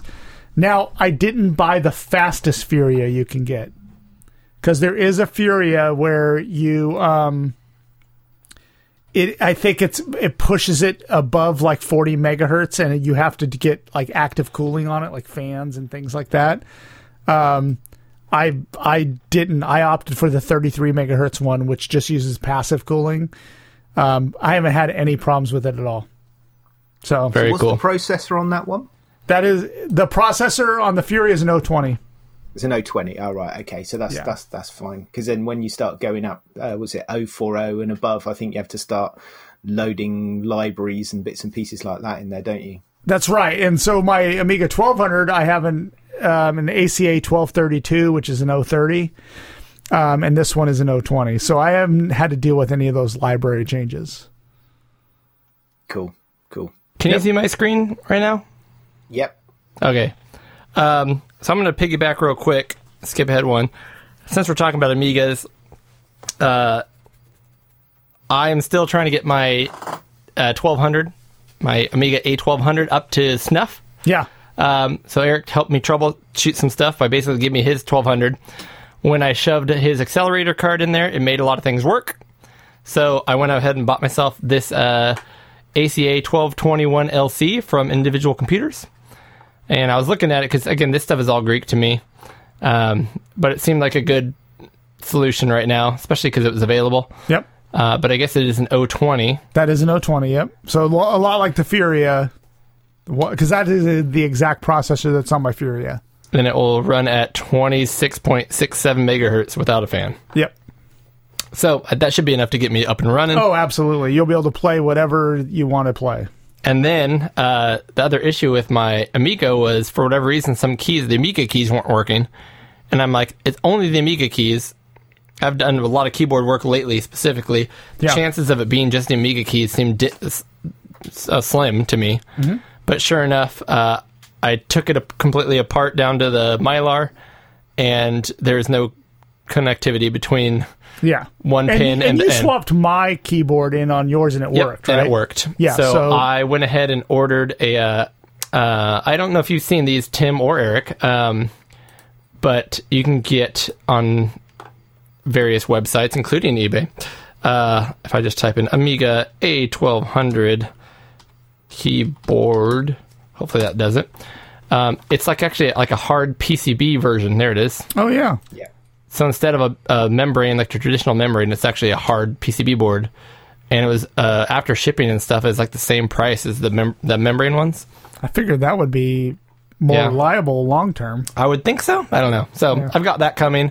Between those two things, I think I should have my complete working. Twelve I'm hundred. happy.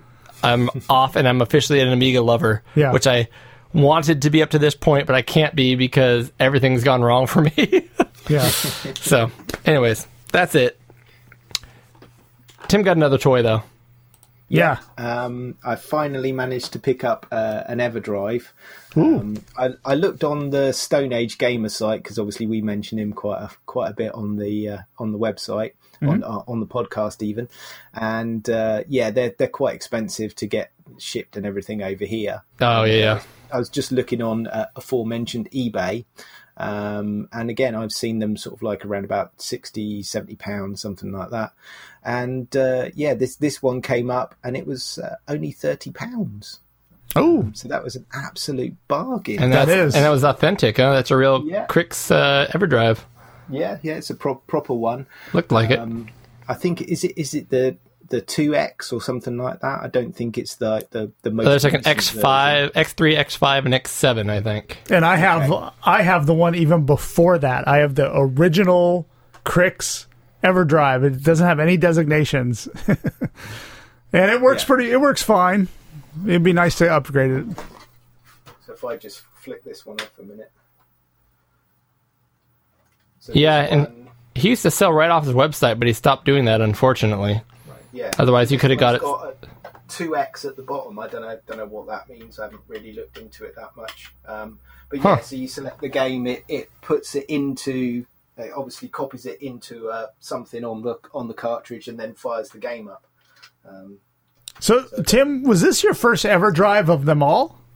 Yes, Oh, nice. Oh, you're going to love it. One thing about his stuff is it just works. It just works. It's not fancy. It just works. but it works and, and it's broadly compatible. I mean, I, I I now have EverDrives for almost every single console that I have, and I, some of them are older ones, but even the older ones work great. So I mean, I don't have any complaints at all. They're they're reliable. Well, the good thing with this one is it does the Master System games as well. Yes. Yeah. So I, I don't have to mess about, you know, pulling out a Master System and all that sort of thing when I want to when I want to play the games.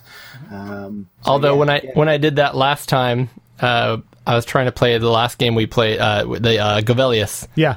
and trying to play it with the Genesis controller, or swapping controllers back and forth, and a few other things like the uh, reset button is on the cart itself rather than the uh, Genesis, yeah, uh, and wiggling that cart made it disconnect sometimes and ruin my game.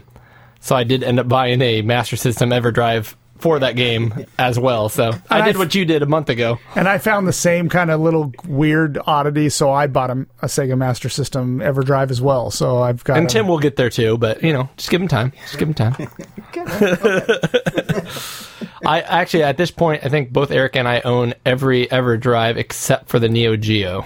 Correct, because I don't have a Neo Geo, so I don't have that one. Yep. But I I, don't ha- have I all have the other ones. I have every. Oh, I- Game Gear, I don't have. Oh, me too, because I don't have a Game Gear. But I have every every. I have an EverDrive for every console that I have that it's available for. Yeah, Yeah. yeah, I love them. talking of Game Gear, and something we haven't got in our notes here, but what about that Game Gear Mini? Oh, we talked about that in Oh, the man. news. Oh, you did, did you? Okay. What's your opinion though? Let's- What's your hot take? Yeah, it's it's hot trash. I it's so bizarre that the Genesis Mini was so good, and then they came out with that. I'm just like, really? Why though? It's funny. it's funny because our podcast has been so mini friendly, but that one, w Cody and I skewered it. So it's just like, and, and deservedly so. It's Can't can't It's get on board with that one. not a sorry. good idea. Well, I've got another one coming up. We're going to talk about Okay, too, but good, good, good. Uh, Tim, you've been playing around with your N- SNES Mini. Nice little segue there. Yeah. I have indeed. So it's it's on behind me at the moment with um In that pile of color. yeah one of- one of the games that we're we're covering um, on behind me. Uh, yeah, yeah. So Hachi is absolutely brilliant. Um, I got the, It the is. latest version of that on there. Um, so it allows m- you to do obviously more SNES games, NES stuff, and oh, it's got retro arc, arch, and all that sort of good stuff. Hack on there. Hackchi is a little software package you can put on your SNES Mini to hack it, basically. That's right. So I just Yeah, want to make sure. and- and not only that, it can also go on the Genesis or the Mega Drive Mini as well, um, and the NES Mini. Um, I just chose my my uh, SNES Mini because that's the one I'd kind of hacked already. Um, I've got the NES Mini, but that's like completely uh, in its box. I don't think I've even taken that one out of the box. Um, so I've I've used that one, and I just wanted to update that. Uh, because obviously we were doing some some bits and pieces for the show on that this month, uh, so yeah, that's that's really good. I'd I'd recommend that. And the, that I found um, uh, a site as well. What uh, I was watching some of the YouTube videos, and I found a site which has got a download on it, which has got a, literally a massive pack of stuff that you download, which is like you know, I don't know fi uh, ten gig or something ridiculous like that, and it's got all the games and everything on there. Um, so it's it's nice and convenient um, to uh, get that pack. So it just makes it quick to get up and running. Yeah. Nice. Uh, I talked about this in my uh, in my talking tech segment last week, but I got wavy lines on my NES and uh, went ahead and fixed that with a new power supply. ultimately, go, but go back and listen to my segment for more details. And then I also finally did the uh, 10 nest chip fix, where you clip pin four, Never heard of it. yeah, to get rid of that blinking pink screen. yeah. Yeah, you just go in there, find that pin, that chip, go to Yeah. pin four, and snip it. That's it. Fixes That's it. Done. So what was it for originally? Uh, region protection Oh, and anti-piracy protection, but it just it was it was a catastrophe and just made everything not work. that's interesting. Yeah, uh, in England they had the same physical machine, right? The the VHS looking horizontal loading E NES Absolutely, yeah. Yeah, yeah. sa- Same thing, yeah, just ran everything twenty percent slower. uh, indeed. And Eric, you've been taking out the trash. I have, and I think Tim was joining me on this. I, I went, so I I listened to uh, R. Sinclair, which we did talk about your news item, Tim, about them Yeah. going away. Yeah. Um, but I listened to them play Trash Man, and I was intrigued because they the, the conversation they had it was very interesting. So I loaded that thing up and I played it for probably I played it for about 15 minutes and was like, I don't get this. I'm not good at it. I abandoned it, and then I I actually came back to it and I got pretty good at it, and I, I Yeah. started to really enjoy it, and um, I finally got it, and I be I, I went through like maybe four or five levels, and it was it, it's a blast. It's a it's a great game. Have you played Trash Man? It's funny you mentioned that. On my next, for whatever reason, Look, there's Trash Man. yeah, of course. I, when Tim leaves the screen, I, I know he's Yeah. going to go find the physical game. there it is. Um, but on my next, for whatever reason, I decided to load up Trash Man. Look at that. that uh, particular game, and I Yeah. had the same thing. I'm like, I don't know what I'm doing. and So- I did the same thing. So I did it. I didn't know what I was doing. I was like, why can't I? Why am I not emptying the trash? And why am I running out of time? And I've only dumped a couple of bins. And then it just comes to you all of a sudden. You have to go when they offer you a tip or whatever. You have to go to the door and they extend your time.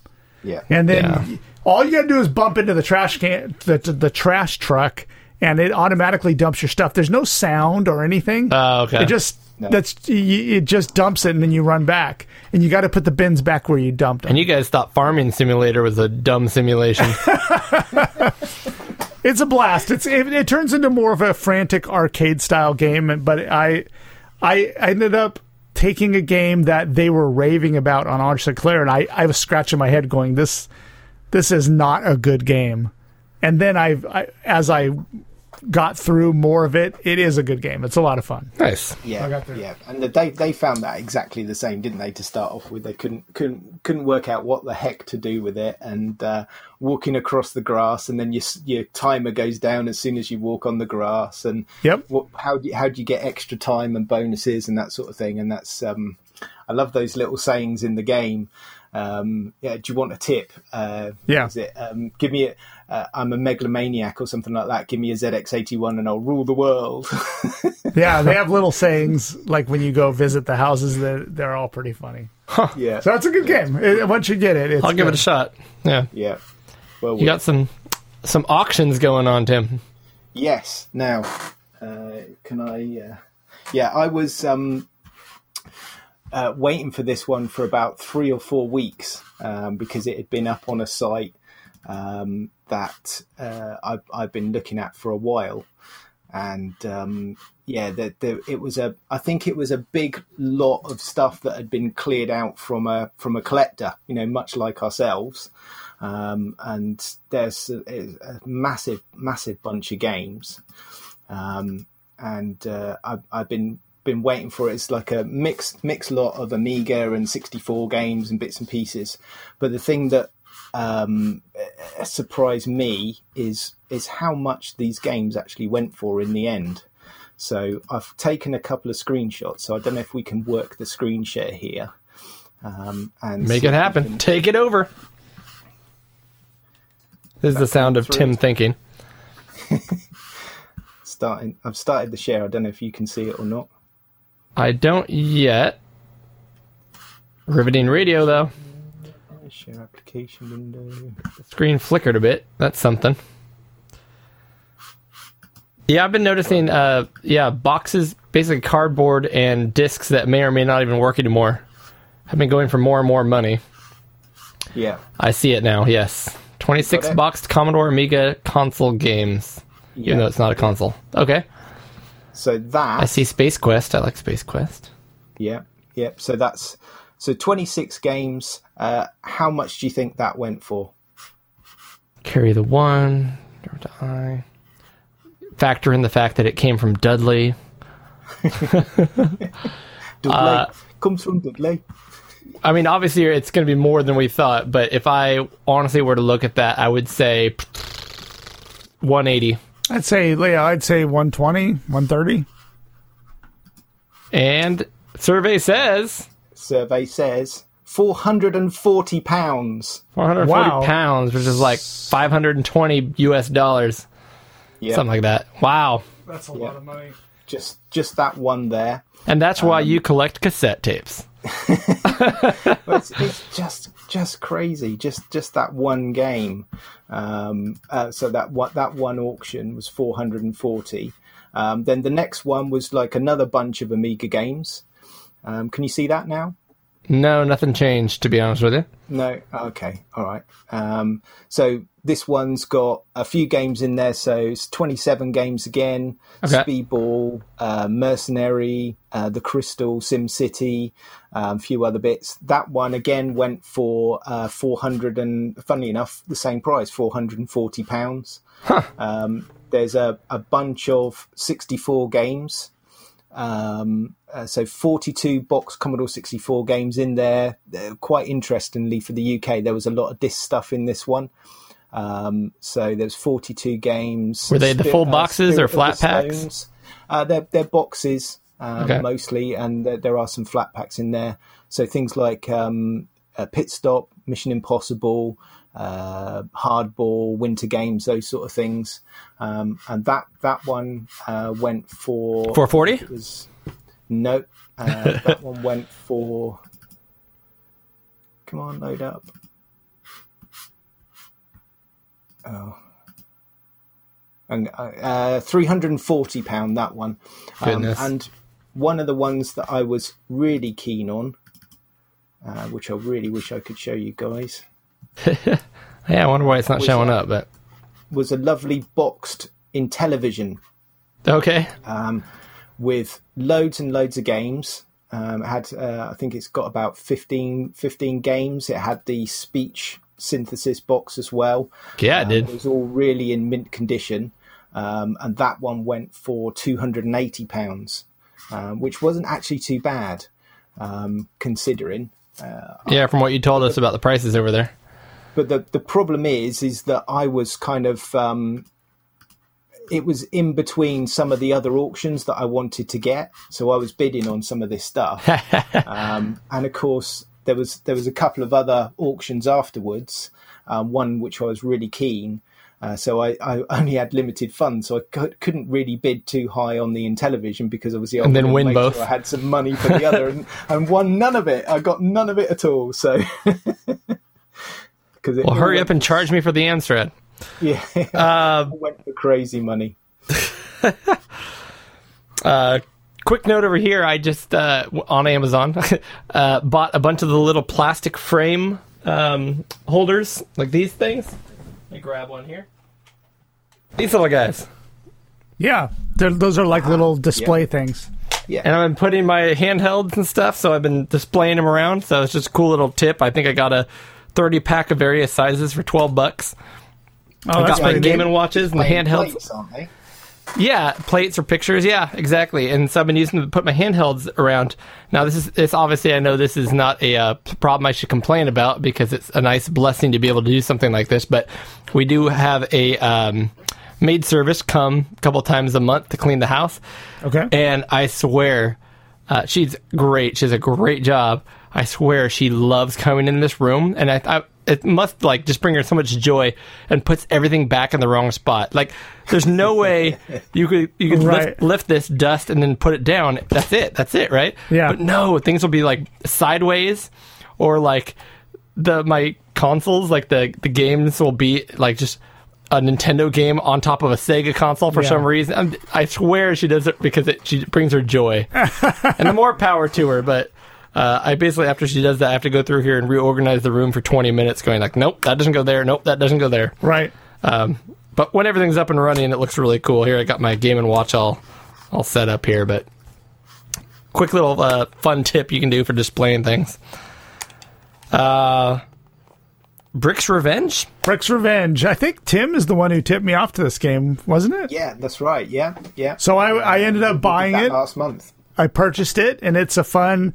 I mean, I, I actually like brick games. They relax me, so I don't. Like I don't Arkanoid clone, clones? yeah, I don't take them too seriously. I mean, I don't sit there and get all crazy about them, but they relax me. So I like, I love Arkanoid and Batty on the ZX Spectrum and couple of other games, but this Bricks Revenge is pretty cool. It's got a nice little twist where the bricks, um, like it says, the bricks have some revenge and they will fall down at you like they're shooting at you.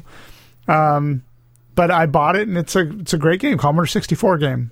So Yeah, and the music on it is really sweet as well, isn't it? It's it got is. Great it's music on that. it is very good. Is it a? Yeah, Yeah. yeah. Yeah. It's, um, by Mike Richmond, isn't it? The guy who did veg- Vegetables Deluxe. Oh, okay. Yeah, Cool. New game. it's really good. And he's got paddle support on there now as well.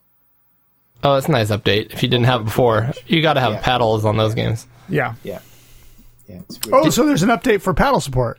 Yes, yeah, Oh, good. Yeah. Because I need to look into that. yeah. Okay. When when did you download it? Uh, it was when it right when we were having that discussion on Twitter, and it does not support paddles, though at least the version I downloaded. So, so I think he's he's updated it. So he does because I looked at it. What was it? A couple of days ago, and he he does mention the paddle supports in there now. I think so. Okay, I'll grab that. Good because I, I Eric. want to try that as well. Alaskan Amber on tap. We have to give it. I have to give it a rating. Yeah, Out of it has a killer whale on the bottle. So out of killer whales? out of seventy killer whales. seventy of them. Yes.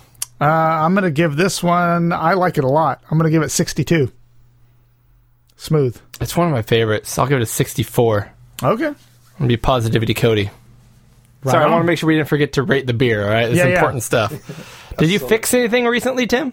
Uh, no, um, it's basically it's it's an update on the update that I gave the last time, and I've still not got my uh, BBC Master and Spectrum 128 back. oh, both of them. Okay. yeah, I what it was is that there was a couple of things with the BBC whilst it was all working and everything. There was a couple of things that weren't quite original that they wanted to correct, and they can they said, "Well, you can have it back as it is." And I said, "No, there's there's no panic." So um, they've done that. Everything's all sorted now. I was hoping to get it back um, in time. Uh, but hasn't transpired, so I think it's going to come come in later this week. So I'm really looking forward to getting those back. So, yes, All right. Well, my update is that dirt cheap Amazon Neo Geo International Mini that I got. Yeah. So I was able to give it some time, played it. I'm not gonna lie, positivity, Eric. I don't like it. Okay. It's disappointing to me. Really, what's the worst part about it? there- there's so many things that were just botched. Uh, first of all, I opened it up, and it doesn't come with a power supply, which I remember in hindsight. But it's not like a normal power supply. It was something I had to buy off Amazon because I didn't have a power supply that fit that type of that The type of USB-C. USB. It was, I think, it was a yeah, it was no the C. It was like a USB C for the gamepad, but the back was like a medium USB. Oh no no. So the back, the problem with that is I'm not going to play it on the actual. It was a USB C, but the HDMI out to my TV wasn't the full size HDMI out, my HDMI cable. It's like a micro one. Yeah. So I went and got a micro. Wasn't that either? No, it's a mini. There's one in between. yeah, yeah. I had to order three cables and wait three weeks to play it. When I play it, I play uh, Shock Troopers. I had a blast. I play Metal Slug. It chugs like we're talking about two frames a second. Oh wow. I'm like, what the heck? Um, I just and it stretches. And it's just not good. okay. I'm bummed with it, but um, that being said, I would still buy it again for fifty bucks with a controller just to have it. yeah. But I mean, for a product to come out and have that many foibles, I'm gonna use the word foible. Uh, I just, I don't. I'm. It's a D plus. That's too bad. Yeah. I, I still use mine every once in a while. It's Yeah. I enjoy playing the games on there. Yeah. Yeah. Good. I'm glad I didn't fu- play full price, but That's good. Anyways, no one needs another review on that thing. uh, Tim is going to the dark side. Yeah. What's going on, Tim? Ba, ba, ba, ba, Thinking. ba, ba, ba, ba, ba. I mean, I've I've been a, a, a PlayStation person pretty much through and through since obviously the PlayStation came out, um, and then uh, Microsoft came on board with the original OG Xbox. Which I see behind you. Yeah, indeed, um, love that love that machine. Um, I do not own one of those yet. I don't. well, well worth it. They're, so, they're dirt cheap at the moment. I have two of them. It's crazy. Yeah, it's well, well worth getting. See if you can get the crystal version as well. That's that's they're they're a bit bit pricier than the standard one, but it's really nice. The see through version looks really good. Um, but anyway, yeah. So I've got the 360, and that's as far as I've gone with the Xbox franchise. Um, but recently, I've been thinking maybe I should get myself an Xbox One because obviously the prices are coming down on those. There's Now, the- now's the time to do it. They're cheap. yeah, I mean, they're yeah, they're cheap. Yeah, Are they that cheap? Yeah, they're pretty cheap. I mean, compared to their full price. Um, so you know, I was PS1, PS2, and then I decided to go to Xbox 360, and I that's probably my favorite modern console. This is the Xbox 360. I love that console. I've I've played it to death. I, I at one point I I've owned two of them. Um, so I've since given it to one of my friends, my spare one. But my son and I played the crap out of my Xbox 360. My daughter played it to do Just Dance and all those games. That's why we have ours. Yeah. Uh, I I have more games for my Xbox 360 than any other modern console. Um, I will tell you, Tim, that my Xbox One sits idle 95% of the time. sell me yours then. yeah, exactly. Um, but I don't. I I I'm not going to say bad stuff about it. The games that I've played on it, I've had a lot of fun. But I just play the Switch a lot more, and there I I kind of have regret because there's a lot of PS4 games I really want to play, and I don't own a PS4. I think the PS4 like really beat the crap out of the Xbox One, and they have better games for it. Yeah, So- yeah. I'm not sure right now if my Xbox One died, I don't think I'd replace it. No. I just don't think I would. I don't have enough killer games on it to really rush out and buy another one. And my Xbox 360, if it died right now, I'd probably go out and buy another one. yeah, yeah, I've got the PlayStation 4 and the Switch, and I don't feel. I think those are two separate niches, and I think the Xbox One is just like a PlayStation 4 backup, except without the exclusives that I like. And the Xbox One has its own exclusives, but I mean, I feel like there's so many more games on PS4 I'd really want to play. yeah. I've, I've I've been trying to talk myself into buying one, and the only real justification I've got for it at the moment, and this is why I was asking you guys, is uh, the Rare Replay, um, which has That's got funny. Th- That was when all that, when the that first came out. ultimate Yeah. games. Yeah. yeah. Well, that and the Xbox Game Pass right now is the hot item. There are so many free games right now that Xbox Game Pass just gives you. Like if you sign up for that subscription, it's almost tempting because I want to play the Yakuza games, the Yakuza games, and uh, I've never played one before. They're free on on Game Yeah. Pass, Yeah. Uh, Um, yeah. and Outer Worlds is another one that's available on Game Pass, and I just it's like I don't want to add another subscription to my ledger, so I'm not gonna ju- I'm not gonna do it because I I have a hard time even just keeping up with the the games I need to play for Pixel Guiden. So Yeah. I'm not Yeah. I'm just not gonna do it. But Who needs Outer Lands when you could play McDonald's Treasure Land? exactly, exactly.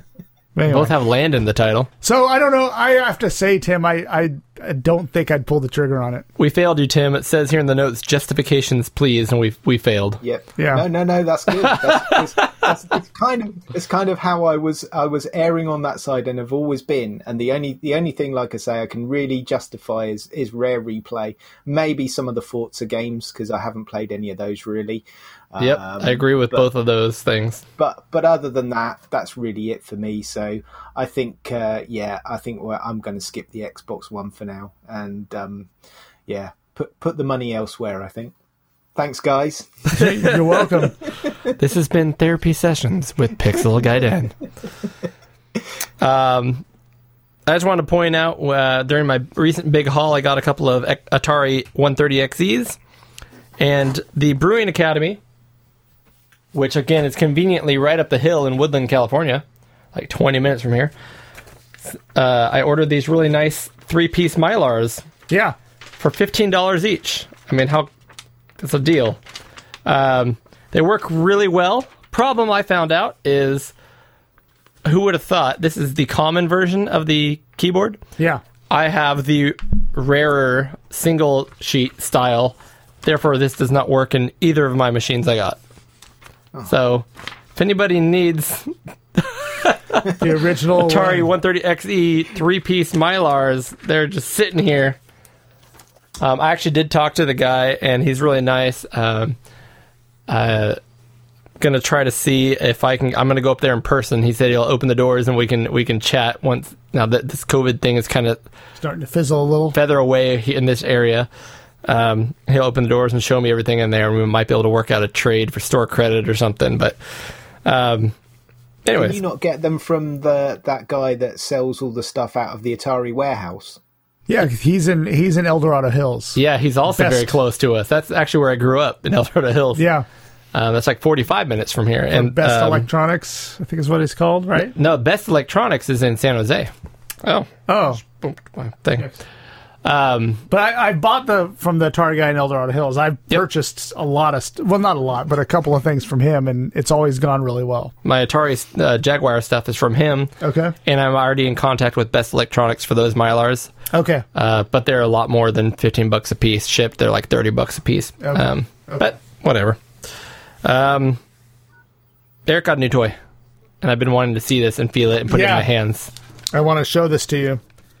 So I I got the Striker DC gamepad. from retro fighters The reason I bought the box is all the little doodads and whatnots, the extras. The box is kind of a pain in the butt to open, but if you to can wait give for it Yeah, it's really it's like- solid though it feels like a Yeah. apple product There's like some nice little tchotchke oh, stuff yeah, in there. check that out Little key, little key, uh, keychain and stuff like that.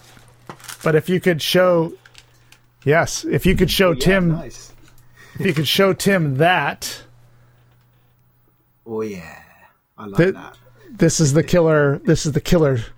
Show that to Tim. oh, and you got the uh, I got that's my VMU. BMU in there already Got the VMU on there as well. Yeah, nice. That's my that's my blue VMU for my original Dreamcast. But if you look at the controller, I mean that thing is like a a modern ergonomic Dreamcast. So this was a Kickstarter that oh it feels uh, good yeah, it, it is. It is a great.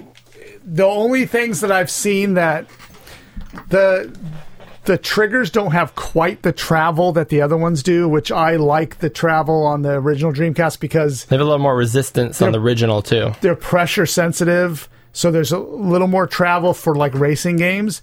But those triggers are not bad at all. I mean, they actually you, it did just take a little bit of getting used to. Now the anal the left analog is a little looser. floppy yeah It's a little looser, but and they they mentioned this on their website. It is just as accurate, and it really is. It just takes getting used to. There's not as much resistance, so it's not that it's bad. It's just different than the original Dreamcast. yeah it is not. It, it it's not less accurate at all. It's actually quite accurate. it's just higher so therefore yeah Yep. So, um, so far I've I I do love that controller. I, I like it a lot more than the original Dreamcast one.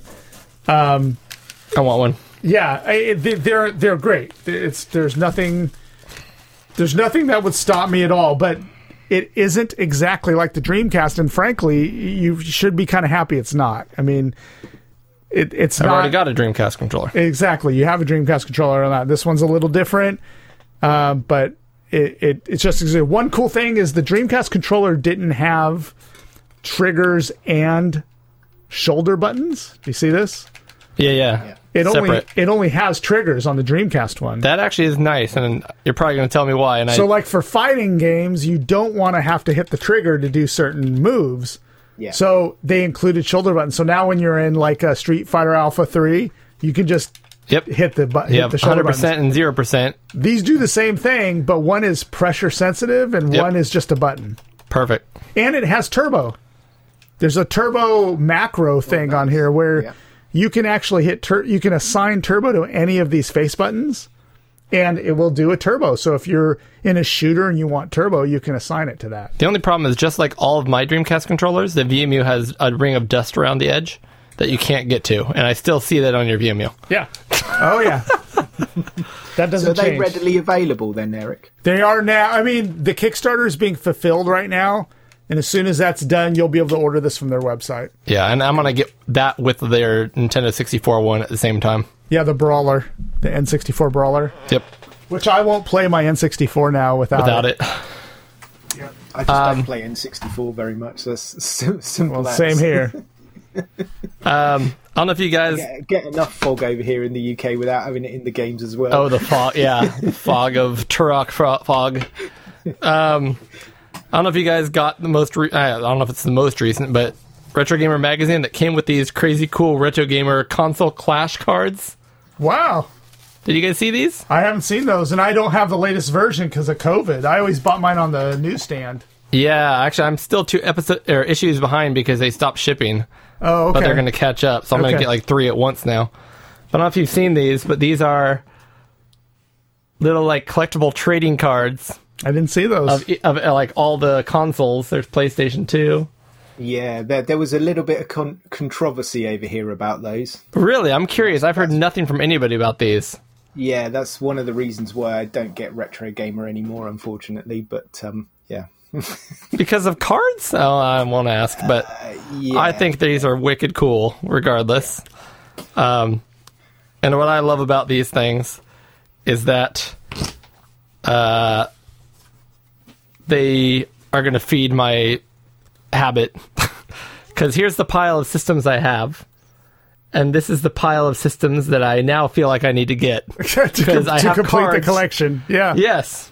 So I don't have an Odyssey. I have an Odyssey 2. I don't have an Odyssey Right? a 5200, a standard Xbox, which we just talked about, which you have behind you, Tim, yeah, a 3DO, which is one I really want, and me. an SG1000, which realistically we never got in America, so that's just like a Yeah. pre Master System Master System, but I've been looking at them.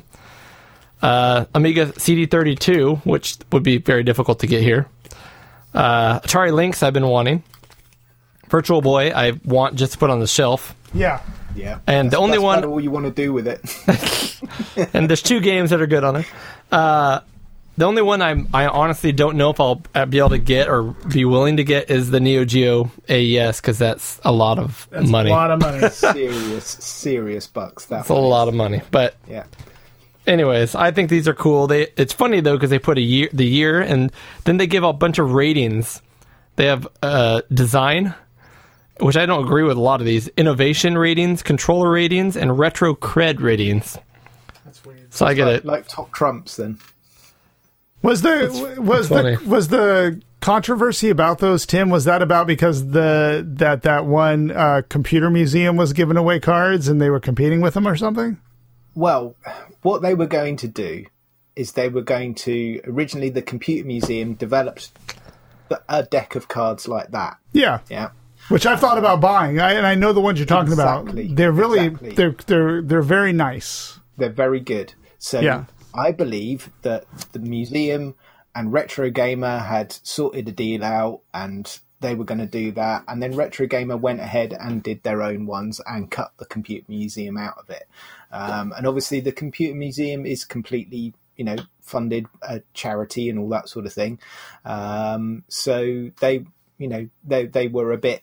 Um, miffed to say the least when retro gamer went ahead and did did their own version of that um, and then a lot of people were up in arms about it that you know retro gamer not supporting one of the the, the main kind of compute museum in the uk and going their own way so there was a bit of a bit of bad blood about that Yeah, um, but um, yeah i've got got some of those packs on the way so um, i'm i was gonna send you guys out a couple of couple of those as well so Oh, Oh, the the computer not on this museum one, still but on made the theirs. next one. Yes, yeah, yeah, yeah, yeah. I was yeah, gonna you say can I was, find that them. I was gonna say because I understand what you're saying, but at the same point, if I had not seen these, I wouldn't know about those, and I will still buy those. the, co- the computer museum ones look really cool. They're bigger than those, I think. They're That's they're, right, yeah, they're they're- like they're- playing yeah. cards, right? They're like a yeah, it's like a like a deck Yeah. of cards. Yeah, yeah. That's awesome. Yeah, s- this is like the McDonald's Happy Meal version. Now I want the real thing. Yeah. yeah, Fine. Come on, it. everyone wins. yeah. Um, so have you guys seen a CD thirty two before? No. Obviously, pictures and stuff. Yeah, no, never. No, I, I had a friend who had one. really? Did they even Do you sell want them to over see here? mine? Do you want to see mine? No, the, Shall I go and get it? Yeah, I would love. The, no, I had a friend who has an NTSC. s- I didn't know they came out over here at all. They Oh, Period. did. They absolutely did. Yeah. Yeah, I- then again, I didn't know Amiga was a thing until like five years ago. So there it is. There it is. There she be, Two. Did you just? Get, gorgeous. This is it. It's got S video on the back. oh, nice. I can use that. Did you just get that? No, no, I've had this for years. He probably got it out of the a car boot sale for fifteen bucks. No, no, I bought this with. Um, this is this is a fully boxed one, so I've got the box and everything like that. This has been recapped um, uh, by Retro Bench. Uh, he's a guy over here that um, uh, does a lot of recapping, and he's he's got a really cool website where you can order uh, like packs of all the capacitors and all that sort of stuff. And he does uh, quite quite a bit of Amiga stuff. But he goes to the Southwest Amiga group meetings, which alas, unfortunately, we've not had one recently Yeah. but um, he recapped this for me, and it was just in time because one of those caps was on its way out, and it was starting to leak a little bit. So he saved that for me. So um, I'm really, really pleased about that. But yeah, I got that. Ooh, probably uh, 90, uh, 90 Something. ni- 90, 97, 97, 98. I think I bought that with uh, an Amiga 1200 and a massive pile of stuff, I think for about £70. Gosh darn it. Crazy. So Hindsight, I know. a friend of mine has the NTSC one, and he offered to sell it to me, and I don't want it because most of the great games came out on PAL. So you want a PAL CD32. You don't want an NTSC one. No. So like I was like I'm gonna pass, but he ended up selling it on um, Craigslist for I think he ended up getting 450 bucks for it. Jeez, yeah. So It's, it's gonna gonna be quite rare because I, I don't recall ever knowing of the NTSC version or s- at least seeing one in the flesh. Um, they're pretty yeah, I rare. mean, I think they're a lot more rare than the PAL versions, but they're around. I mean, there there was one that was released here. yeah, yeah, Crazy. And I, I've got the SX1 expansion for it as well, which is the gives it the all the Amiga 1200 functions. So it's got a RAM expansion, it's got the disk drive port, the keyboard port, and all that sort of stuff.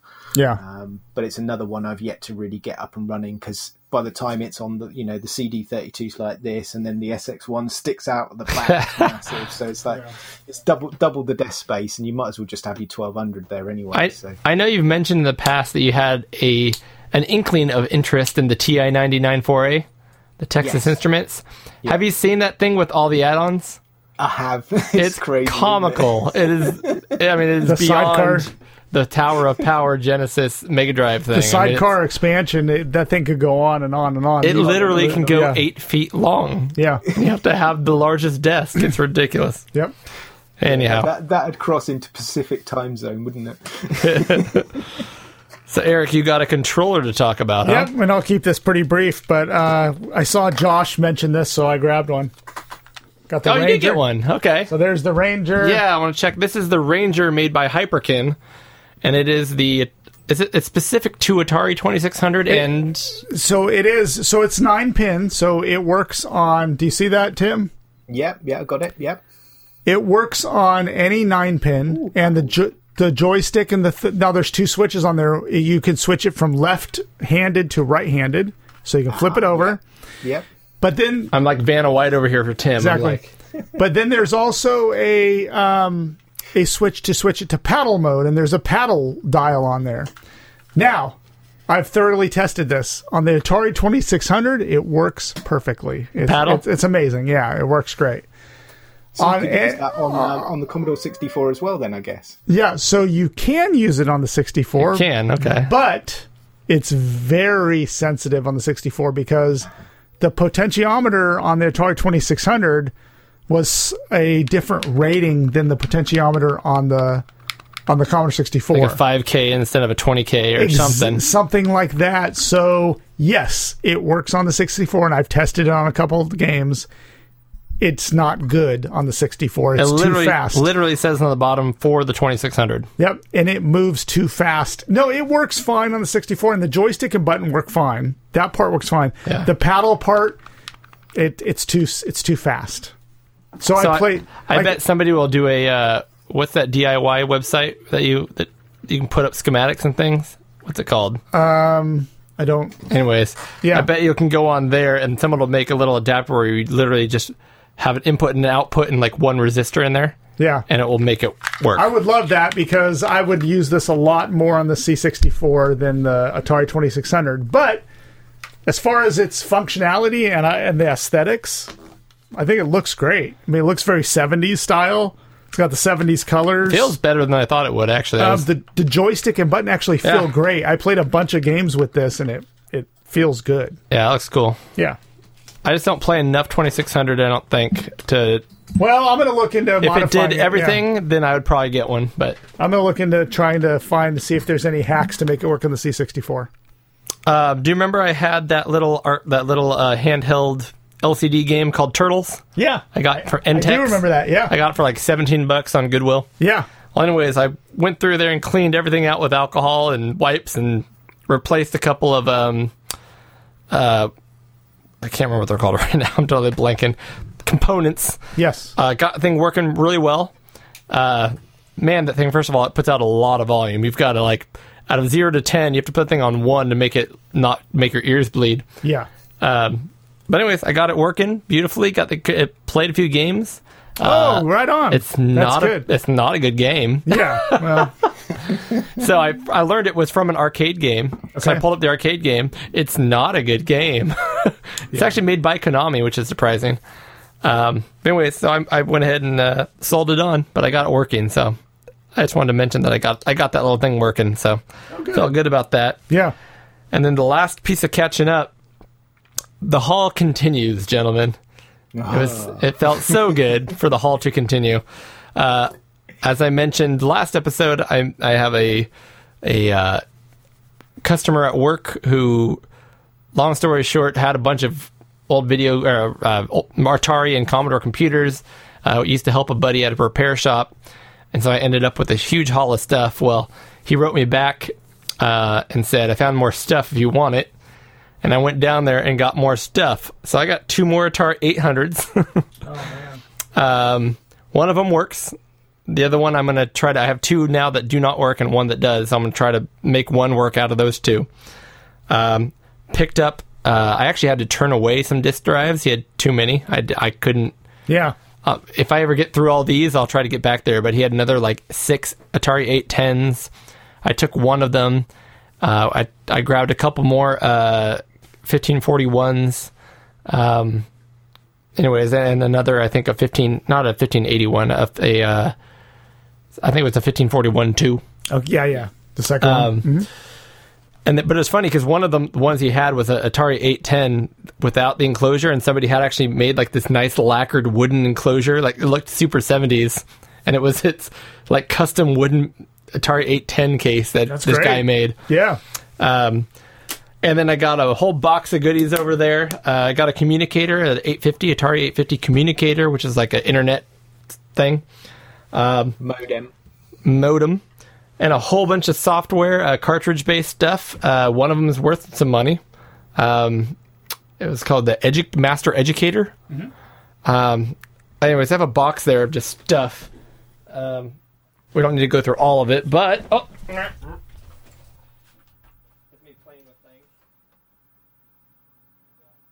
Oh. Bounty Bob Strikes Back, complete Whoa. with complete with the poster. Oh, wow. Nice. Um,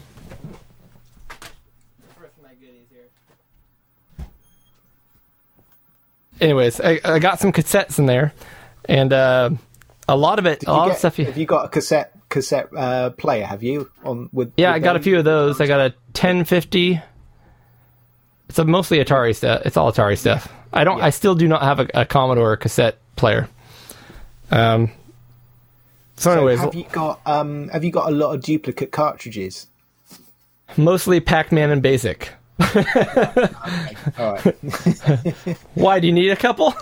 Yeah, I mean, uh, the- well, I, have got Pac-Man and Basic, but um, I just wondered if you had any any doubles that you that you might want to just sling this way. But I might don't- I might be don't able to worry. find something for you. Yeah, I might. But I, my, I have it- actually got quite a few cartridges, but um, I just wondered if you had any other ano- other bits and pieces. But I might I might I might. We'll talk. We'll talk. um, but I also came with this lot, which is something I was really excited about because I've been wanting one. But uh, uh, the old, you know, good quality oscilloscope. yeah, Um, so now I have one of those. And then is that I all got working? Is it, or have you Yeah. not tried it? yet? yeah no when I when he showed it to me, he plugged it in and showed me how to use it and everything. complete with test probes, the test probes. Yeah. Yeah. And then uh, uh, I have this. I have to look at the name of it. Um, but it's, it's this huge test bench unit. Yeah. You're familiar with what I'm talking about? Yeah. Yeah. I know the one. Yeah. Oh, because I showed you a picture of it, huh? Yeah. That's right. Yeah. You've already seen it. Yeah. Um, so, anyways, this test bench thing. It's a uh, brand is Tenma. It's a seventy-two five zero eight five. Let me let me pull this up real quick because maybe you can explain some of this to me. I'll I'll try to be quick about it here. Um, share my screen. Tenma seventy-two. What did I say? Five zero eight five um, show an image of this thing. So I got one of these guys, and uh, everything on it works. He showed me it all. It doesn't mean I understand what it all does. Uh, this quadrant up here is a full-featured digital multimeter, which is cool because it's Yeah. built in. Uh, it has a few things a lot of my multi or my multimeter doesn't. First of all, it can do um, capacitance, which is right there. Yeah. And then also, the right in the front here has two little ports, so I can plug any capacitor in there, and it'll tell me what the value Test it is. and Test it. Yeah. Yep. Down here, I finally have an adjustable power supply now, which I never did before. Supply. Yeah. Nice. Yeah. Yep. Down here, zero to thirty volts adjustable. Um, stoked about that. Uh, I know down here in this quadrant, it's a function generator, so I can make sine waves and stuff. Um, not sure how useful that is, but people use them. I have to learn. I think I it's am- more for comparison, isn't it? Uh, you can compare one to the other, um, so you can test what what it should do, what it l- looks like, and then what you're actually getting. Okay. Yeah, I have no idea.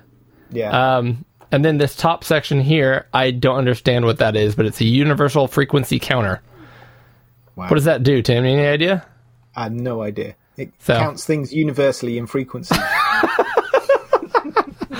Well said. Well put. So, anyways, I've got this thing. I'm stoked about it, and I got it for a song. I know these things go for like two, Yeah. two, two fifty, three hundred bucks. So, I was going to cool. say, yeah, Um, it's like some serious money right there. and it's Very wa- cool. it is weighty. So I'm gonna have to get some brackets to put this thing on the wall in my garage. But um, but I will do it. So, I'm excited about stuff. that. Right.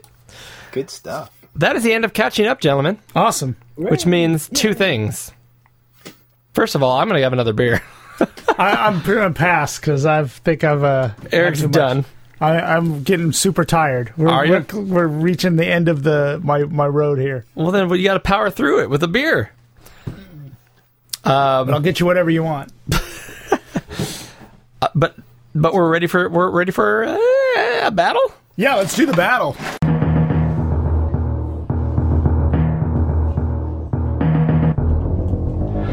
Battle of the Systems!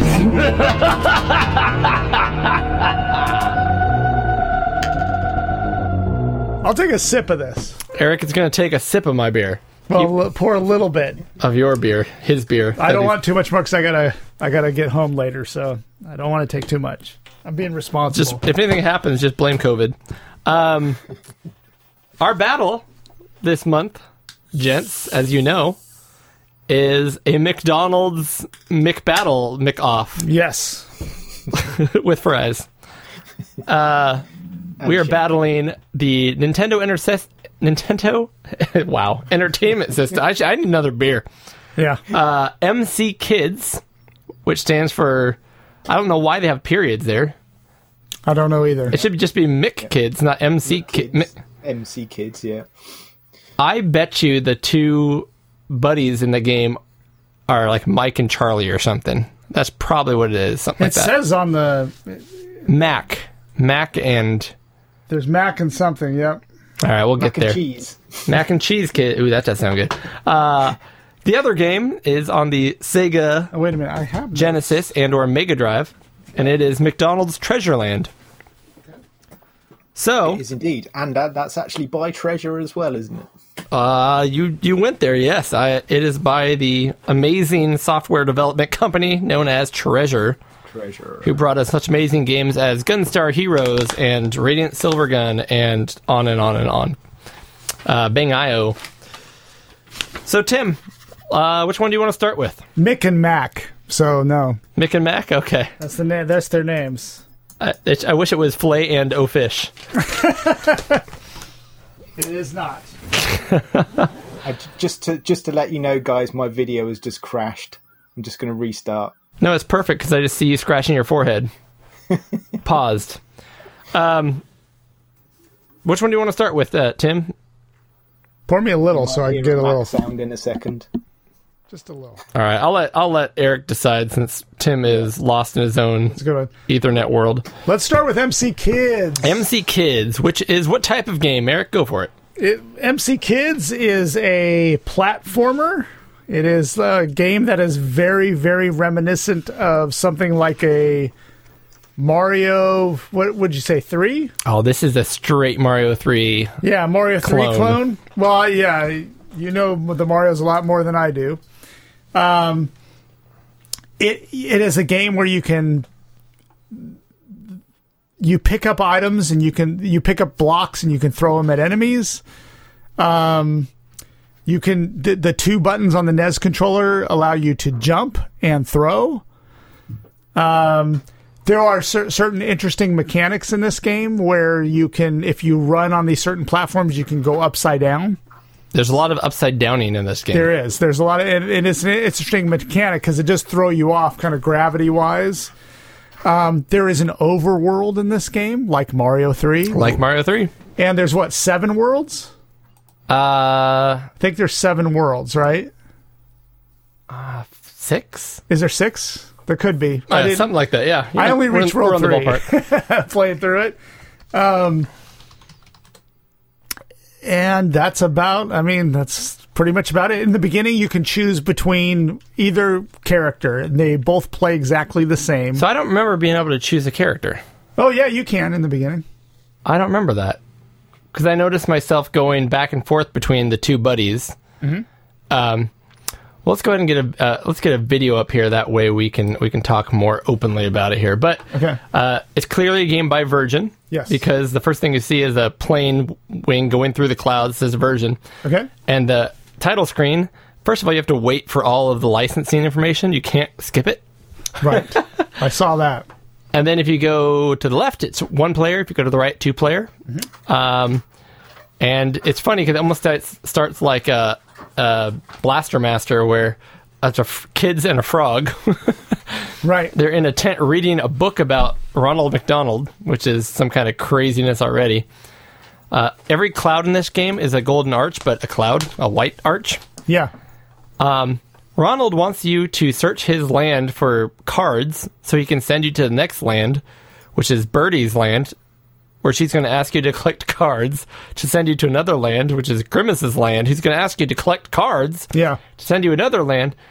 And this sadistic clown ultimately wants he built the whole space program. Okay, let's be Yeah. Mm-hmm. honest here. You you get in a rocket ship. He sends you to the moon because somebody stole his magic bag. Right. All right. Now, I don't know if that's kind of a euphemism or what, but like, he's uh, sending kids into space on his, I'm sure, multi-million dollar, if not billion dollar, space program.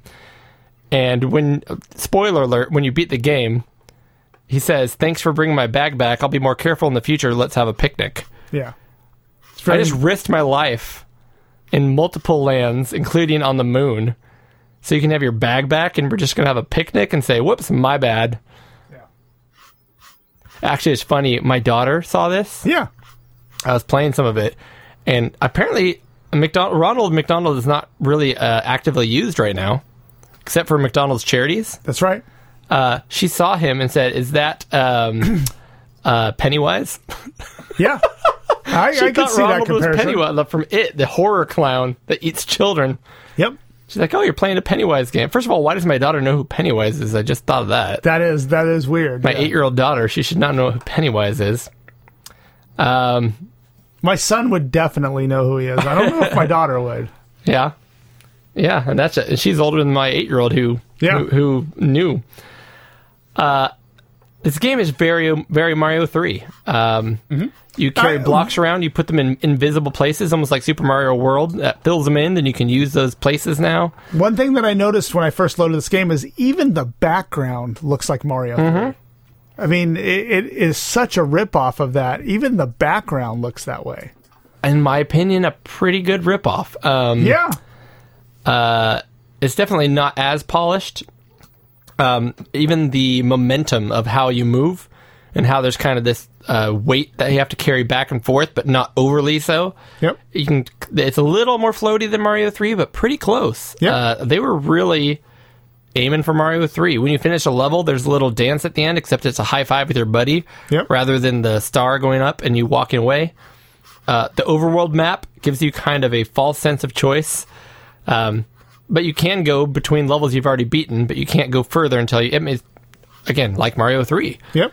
The levels are pretty cool. A lot of them go vertical. You can climb up trees. Uh, sometimes what you need to collect the cards that are in these level are up trees. Yep. Sometimes there's hidden uh, springs when you pull up blocks. You basically have to find the card in the level, and it could be hidden anywhere. It doesn't have to be deep in the level. It could be somewhere up high or low. I mean, they they do vary where the card is. So it's it's part of it's almost like a hide and seek game. Like they they put the card somewhere on the level, and you have to find it. There's a lot of exploration. Sometimes there's Yep. Mm-hmm. more than one card in a level. Sometimes there's no cards in a level. That's right. And what I love about this is that you basically have to go in and out of levels and backtrack and uh, try to find things. And there's secrets with lots of one ups. Um, there's all kinds of stuff you do in this game. Yep. Um, lots of replay, I would think. Uh, if you want to try to beat the game with every single card, you can beat it without getting every single card. No, and that's pretty much what I did. I didn't. As soon as I had enough cards to leave the level, I left the level. And what you don't realize when you do that is uh, a lot of times in the later levels, they'll Yeah. be like, like you'll eventually get to Hamburger's la- Hamburglar's Land, and they'll be like, I need all six Hamburglar cards. Well, what you didn't realize is that Hamburger cards, burglar, I can't say that word, are actually sprinkled throughout the entire game. They're not Okay. just in his land. So at that point, you actually have to go back to all the other levels and find his cards. Um, at that point, I did look at a uh, thing. At least told me what levels those cards are in, so I didn't have to go through every level. Yeah. But that adds longevity if it was a you know a newer game to you. Um, there's these cool bonus stages where here it is right here Yep. where you uh, are- there's four blocks and they go up and down and one block will light with an up arrow and you jump on it and if you don't jump there quick enough or if you jump on the wrong block it'll take you down and you got to raise these blocks up till you can get to uh, a little zipper and these zippers are also in the levels as secrets and you'll see a little zipper door um, and i found these on lots of levels and they take you to places you'll see one here shortly uh, when you get to these zippers you press up and you'll go unzip it and walk through it and end up in a special part of the level. Here you go. Bzzzip. And uh, for example, here it takes you to five one up blocks. Uh, even the one up blocks are interesting because you can pick up a block when you're on top of it by reaching down and pulling it up, or you can jump next to it, push against it, and grab it from the side. And so, like this level, it's almost like a puzzle where you have to grab them the right way, otherwise, you can't get all five one ups. Gotcha. Also, like Mario 3, if you are on in a world, if you will, and you lose all your lives, you just kind of restart that world over. You don't start the whole game over. Yeah, that's nice. And there's also a couple levels where you can go in there and spam for lives. You know, um, I found a level later on where there's right off the bat there's two one ups right next to each other, but when you grab both of them, you die. Well, you do that over and over and over again. You'll keep gaining a surplus life, and so I'd go back there and fill up my lives. Did Tim ever join us back in the video? I hear I hear Tim doing things. Um, I'm here, but I'm not back on the video. I don't know if you can re-invite me. I mean, you didn't ask if you want to. No, I, I do. Um, Come on back. Come on, Tim. All right, sorry, I was I was so excited talking about McDonald's. No, that's cool. Um, here he comes. Here he comes. There he is. So, did you play this one, Tim? Uh, I played it. Um, I got to be honest with you. I found it quite frustrating. really? Uh, Yeah, yeah. I, I think it probably shows my Achilles heel with um, with uh, uh, platformers. Um, eh, that that it's it looks it looks like a great game and all that sort of stuff, and I, I understand you guys really enjoy it, um, but I just kind of find it a bit fiddly. There's there's so much going on, and there's so much hidden in the game. Um, that So it makes I it find great. for- yeah, it, ma- it does make it great, but for me, I like a game where I can just kind of like pick it up and play it and understand it and go for it. Um, whereas this one to me is like there seems like a lot of backwards and forwards. Yep. uh, Um, and like like you said, you know, you didn't realise that you had to pick up uh, uh, the Hamburglar cards and those sort of things. And uh, for me, I find that a bit frustrating. Uh, Maybe it's just me with this game. Uh, maybe I'm just really bad at platformers. I don't know, but uh, I, I like the game, but. For me, playing it, I found it a bit fiddly um, and a bit cumbersome at times. Do you enjoy Mario 3? Uh, I, yeah, I, I don't, I don't mind it. Um, it's, But you it's don't not love it. It's not, it's not a game I go to all the time.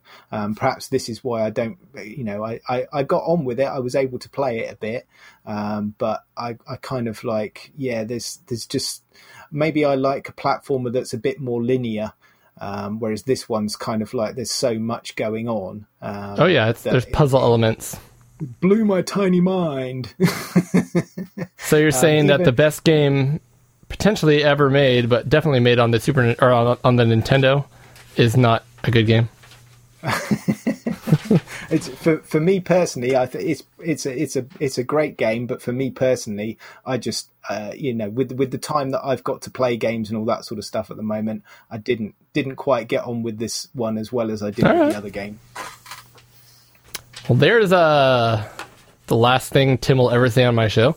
Uh, no, I'm kidding. It's not my show. Um, this, yeah, that- that's. I mean, that surprises me. I I really enjoyed this. Um, I don't think it's as good as Super Mario Three.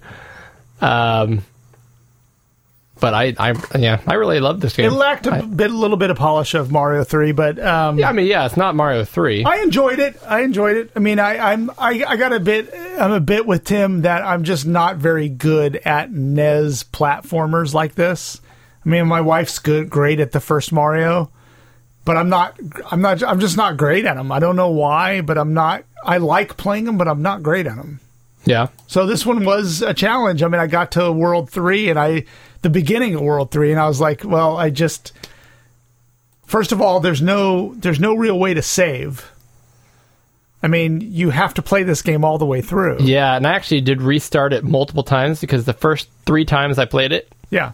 I got to World One, then I got to World Two, then I got to World Three. Just having to shut that in- NES E off each time. Yep. And finally, I started in the morning and just worked at it throughout the day until I beat it. Yeah. And I I did not have I was not able to devote that kind of time to this. So I only got I didn't even get I got to the beginning of 3 and then I just gave up. I, don't- I think it's really cool. It's No, not- I liked the game though. So Oh, yeah. I mean, Yeah. I don't want to say I didn't like it. I did. In fact, I was surprised how well it was done for a McDonald's game. and I'm surprised how well it did at teaching you things and holding your hand, Mm-hmm. and you would learn things on level World Three. Yeah. That you're like, oh, I get it now. I remember seeing that before, but I didn't know what to do with it. I'm going to go back to that level and figure out how to get that secret because now I know holding this brick. If I jump on a large spring, I jump three times t- higher if I have the brick in my hands. Yeah. And now you have to go back and it's almost Metroidvania in that way where you learn something. You're like, all right, now I can go back and, and play through it all. what I can really appreciate with this game is that if you think about it back in the day, yeah, for an NES game, this is huge because there's so much to it. Um, and you know, you spend your 30, 40 bucks or whatever it was at the time. Um, and it's a game that you're going to get a huge amount of value out of. And it's, it's, you know, it's, it's a polished, it's a nice game. Don't get me wrong it's it's really it, you know it's it's very good but for me personally right now um you know where we are i, I if it's there's just too much for it for me um to actually sit down and and get the most out of the game so i'm not going to say it's it's rubbish because i didn't like it blah blah blah that's not that's clearly not the case it's clearly a a great well designed game um, but for me personally, it's just too much of a time investment for me to go and sit sit through Yeah. and play and and really get get the most out of the game. Um, so that's I you know that that's just my that's my take on it. Okay. I mean, yeah, gotcha. Yep. Probably took me five hours. Um, once I figured out what I was doing, so Yeah. the uh, I was just looking at this and I was feeling something. Now, when you end the levels, they end with this gate that's horizontal with a little M that goes back and forth, and you try to hit the M. If you can hit the M, you get uh, basically they're they're M's, but they're coins kind of Yeah. uh, for the whole distance. Anyways, and it reminded me a lot of Super Mario World where at the end when you try to hit the the bar on the vertical gate. Yeah. And I just checked it out while Tim was talking because I saw that, and sure enough, this game was actually released two years after Super Mario World on the Super Nintendo. Okay. So that explains why not only does it have Killer Mario 3 re- uh, inspiration, but it's also got Super Mario World inspiration, Yeah. which I felt that playing it. Cool. Now, it's not as good as Mario 3, definitely not Super Mario World, but I mean, you're digging here, you're doing all kinds of cool stuff. Yep. You guys can tell I'm more smitten with this than you are. All right, it's it's great. It's good that you got you got a real passion for the game, and there's absolutely nothing wrong with that. Um, it's it's good. Uh, one Except thing that- that I did find odd over here was that this game was a Virgin Interactive game, um, but it was actually published by Ocean Software over here. So I think that probably had something to do with.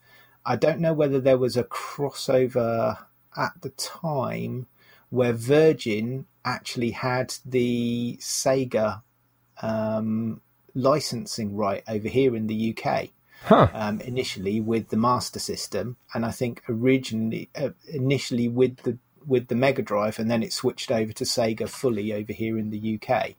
Um, so I don't know whether there was a bit of a conflict of interest there or not. Um, but um, yeah, it was it was published by Ocean over here. Got their grubby hands on everything. Yeah, yeah, exactly. Yeah, or, or could be that they just had the the rights to, um, you know, uh, and the wherefore to publish Nintendo stuff, whereas Virgin Interactive obviously didn't. So maybe they just pumped it out onto the Ocean label because it was just convenient for them both at the time. Gotcha. So out of well, how are we going to make this interesting? Out of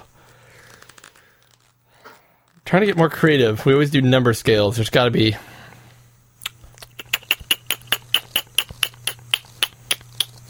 I don't know how to rank this. It's a I'm different. trying to get I'm trying to get okay, out of out of a 20 piece chicken nugget meal, Okay. Uh, how many chicken nuggets does this game get?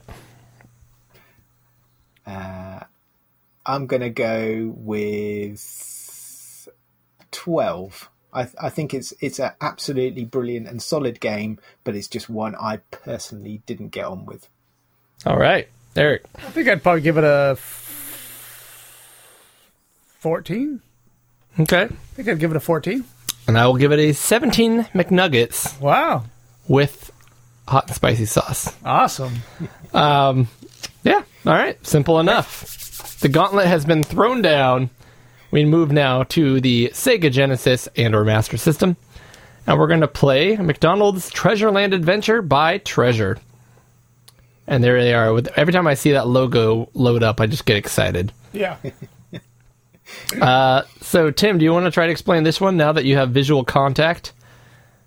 Yep. So um, this one is, uh, uh, uh, you know, an action platformer. Um, you play uh, Ronald McDonald um, and got to uh, run through the land and collecting all the bits and pieces as normal. Um, Or you've got to uh, make- Pennywise, as my daughter calls him.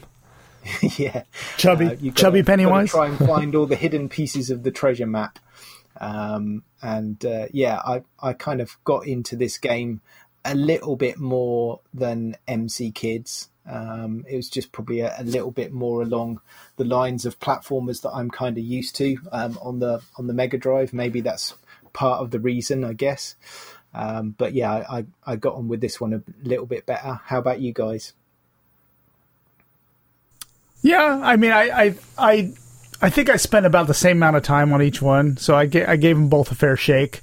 Um, the one thing about this game is that you have three buttons. One does your um, jump. One does shoot. Like, yeah, he A, a shoots. Kazam magic bullet. I, I thought it was cholesterol that he was shooting. but maybe it's magic. I'll give it. Uh, I'll say it's magic. And then the other one was a scarf, which I didn't know Is that until a I scarf? until I read the instructions. I did not know it was a scarf, but it is a didn't know that. scarf. I thought it was like some kind of weird umbrella or something, but it is a scarf. But it, you use it to. It only shoots vertically above you. It only shoots vertically above you, and you have to grab these gold rings that. Um, there's like little rectangular rings. Those are the those are your anchor points. They allow you to pull yourself up onto platforms above you. Yep. And you grab, you're basically going around levels, grabbing gold, shooting enemies with cholesterol, I mean magic, and you're collecting things. And the, these, you have these jewels on the bottom, which are, your- is your life meter. But when you fill up your flowers all the way, it actually dumps those into your life. Oh, is that how that works? Yeah. I never understood the flowers.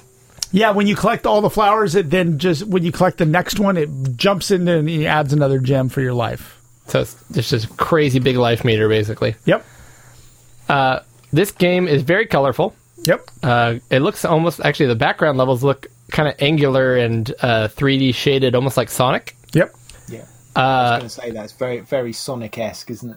Yeah, it's really pretty. Uh, parallax scrolling. Uh, they have shops, so you can collect gold, little bags of gold, and you can go into shops and add more flowers, add more gems, um, and you can just buy other stuff to help you along in your quest. so let's be honest, this game has nothing whatsoever to do with McDonald's, It does not. You're right. except other for the than the fact characters. that you become Ronald McDonald. But if they would have taken him out, and at the end of each level you didn't save one of the Ronald's friends, Yep. this has nothing to do with McDonald's. That was absolutely pasted on after the fact when they got the license. I think I that's would also true. say this game is visually very interesting. They have a lot of unique levels that all feel very different, even though the gameplay is a platformer with uh, some shooting kind of elements. Just the way the levels are designed, every level feels like it's a different version of the game. It's not like more. It's never more of the same. right. There's levels that are very vertical. You're doing a lot of pulling up on rings. There's levels where the train is moving around and you're trying to like stay on them. Um, uh, it's it's a really good, really varied game, but it also is while interesting. Mm-hmm. I would also say it's very easy. It's very easy, except I mean, there were certain levels that are frustrating. I didn't like actually this part where you're hiding behind certain elements. I hated that. So that's a very Genesis thing. It's kind of like the Genesis Aladdin. Yeah, you're right. You're right. I think it's a, I- honestly, I, Tim, maybe you have some insight into this. I feel like British developers do that a lot. I think that's kind of a um, European mindset because I've noticed a lot of games from Virgin specifically or Amiga games will do that. Yeah, that's right. Yeah, I mean, uh, I think this one's probably maybe more suited to to my taste. Maybe it's more of a European style game, whereas MZ Kids is sort of like more the more the American style. I, d- I don't know, but um, yeah, I wouldn't. I, I didn't consider this easy. I thought it was somewhere between medium and hard. To be honest, when Hmm. you get to the later levels, I thought this was think what- much what made easier this- than MC Kids.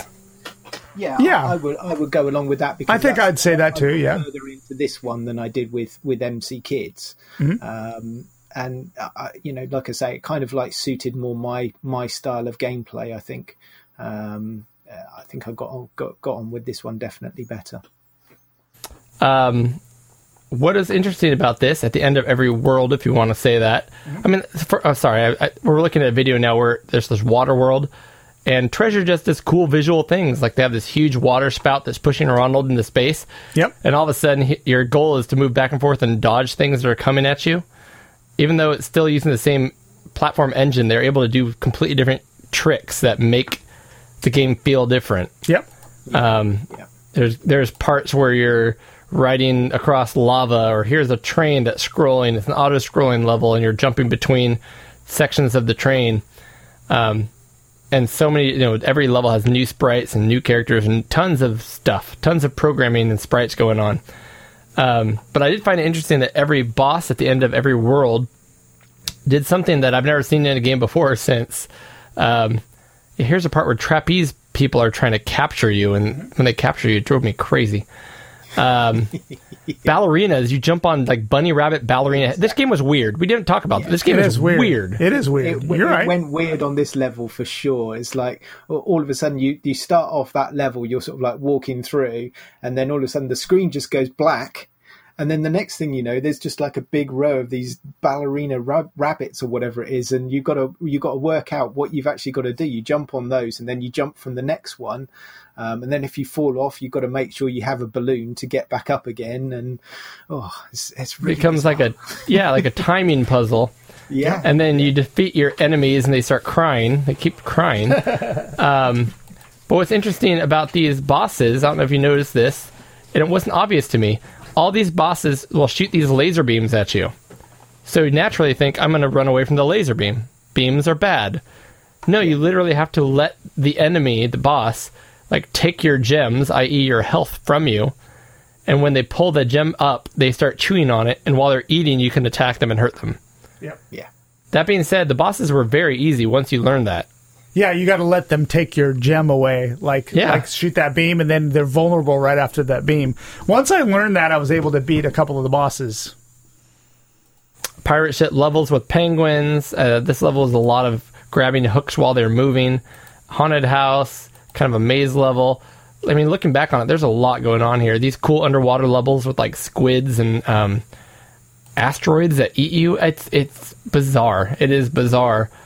Um, but I had a blast with it. I really enjoyed it. It's Yeah. pretty. It's fun, and it's one of those games. Oh, the little mini games of the Tetris. mini game is cool. Yeah, it is cool. So you can choose. Sometimes you go to a shop, but sometimes you also end up at this mini game. It's like, do you want to pay two thousand coins to play a mini game? And it's straight up columns from um, like Sega columns. Yep. And if you get three matches of three of any icon, you get that icon. So three M's gives you a free life, or I'm sorry, a free continue. Three Ronald heads will get you a free life. Uh, three gems get you a gem. You can get more balloons. You get more uh, whatever these stars are. I can't remember. But there's a full on like columns game in the middle of this game, Yep. and it's actually pretty good. Yep. I agree. So anyway, and this last boss was uh, actually pretty fun. So Did anyone Uh, else get confused by those two big frogs? I think it was ei- either the second or the third level. Um, I was working out what do I how, how do I kill these? How do I kill these? I can't get and ah right, actually they're uh, they're there to help you. They're, they're, you just got to jump on top of them. I did the remember same- that. yeah, I did the same thing with the frogs. I was trying to avoid them, and I did also with those ballerinas we talked about. I kept jumping between them and just dying. yeah, yeah. Yep. Uh, cool. All right. So what are we what are we rating this out? Same, right? Same 40? thing. Twenty McNuggets. Twenty McNuggets. I'm gonna put barbecue sauce on it this time. Though. All right, barbecue sauce. I'm gonna give this one a f- fifteen. Okay, so it wins the battle for you Wins the battle for me. Yep. by a smidgen. Tim Tim. Yep. Um, I'm gonna go with sixteen. I really enjoyed. This You one. did really like. Okay. Yeah, Okay. yeah. It's, it's it's definitely more along my my style of uh, platformer. Yeah, for sure. Yeah, I enjoyed this one. And, Cool. Uh, yeah, I, I'm going to go with the barbecue dip as well. Yeah. exactly. Uh, no, n- they don't do HP over there. Um, that that's actually kind of sound good. Chicken nuggets with HP sauce. Um, I loved this game as well. Uh, I loved the wackiness. I loved being able to play this game for like three hours and play straight through it. Yeah. It wasn't hard. No. it was not a hard game. Um, I did have to look up a couple things, mostly with the bosses, because that I was like, "Wha- I can't hurt the thing, and it just was uh, weird for me to let him take my health so I can attack him. Um, I loved. I mean, Treasure makes cool, fun, interesting, unique. exci- uh, they control well. It's great. Um, that being said, I don't think it has a lot of replayability. I think it's very linear. That kind of doesn't give it the edge to me. Okay. Um, but I still love it. Colorful, fun, exciting. Didn't need to have Ronald in it. And uh, we saw some other versions of the ROM we didn't talk about that actually showed like hamburgers and fries instead of flowers and balloons, Yeah. which would have made a lot more sense. Yep. I'll give it 16 nuggets. So I the McKids uh, edges it out for me because the gameplay is just so much tighter and more interesting. But this game is visually and uh, it's visually more interesting, and it's Cool. it's awesome. So we have two for Treasure Land, one for McKids, right? Yep. Cool. But they're, I mean, all of them are. They're both pretty high. w- My the big surprise to me was they were both McDonald's theme game, which you. I, even back then, I would have just disregarded this. I'd have been like, uh, whatever. I'm not. I'm not dealing with this. But they're both really good games. And it's funny because when I was a kid, I remember specifically going through Nintendo Power. Yeah. And seeing like a eight page article on Mick Kids. Yeah. With all the maps and stuff, and I wanted that game so bad. It just looked so cool. Yeah. And I, if honestly, I would not have been di- disappointed if I got it. No. So I think that if you finished all the Mario's and you had this hunger for platformers, McKids would be a fantastic solution to that. there you go. Awesome. Tim, closing argument. Why do you hate McKids so much? I, I know I, I don't, I'm not hating on the game, man. no, it's it's it's it's it's a good it's a great game. Um, it, it's just probably uh, you know like I say doesn't doesn't really suit my style. Probably a bit too much going on for me. I'm a bit simpler in in my platformers. I like things sort of like spoon fed. Um, so yeah, no, I, I again, I, I completely agree. Normally, you've got sort of like a license platform, and you pay a lot of money to get the license, and the game is kind of secondary. It's more, you know, uh, they, they want to just pump a game out just to just to cash in on the license.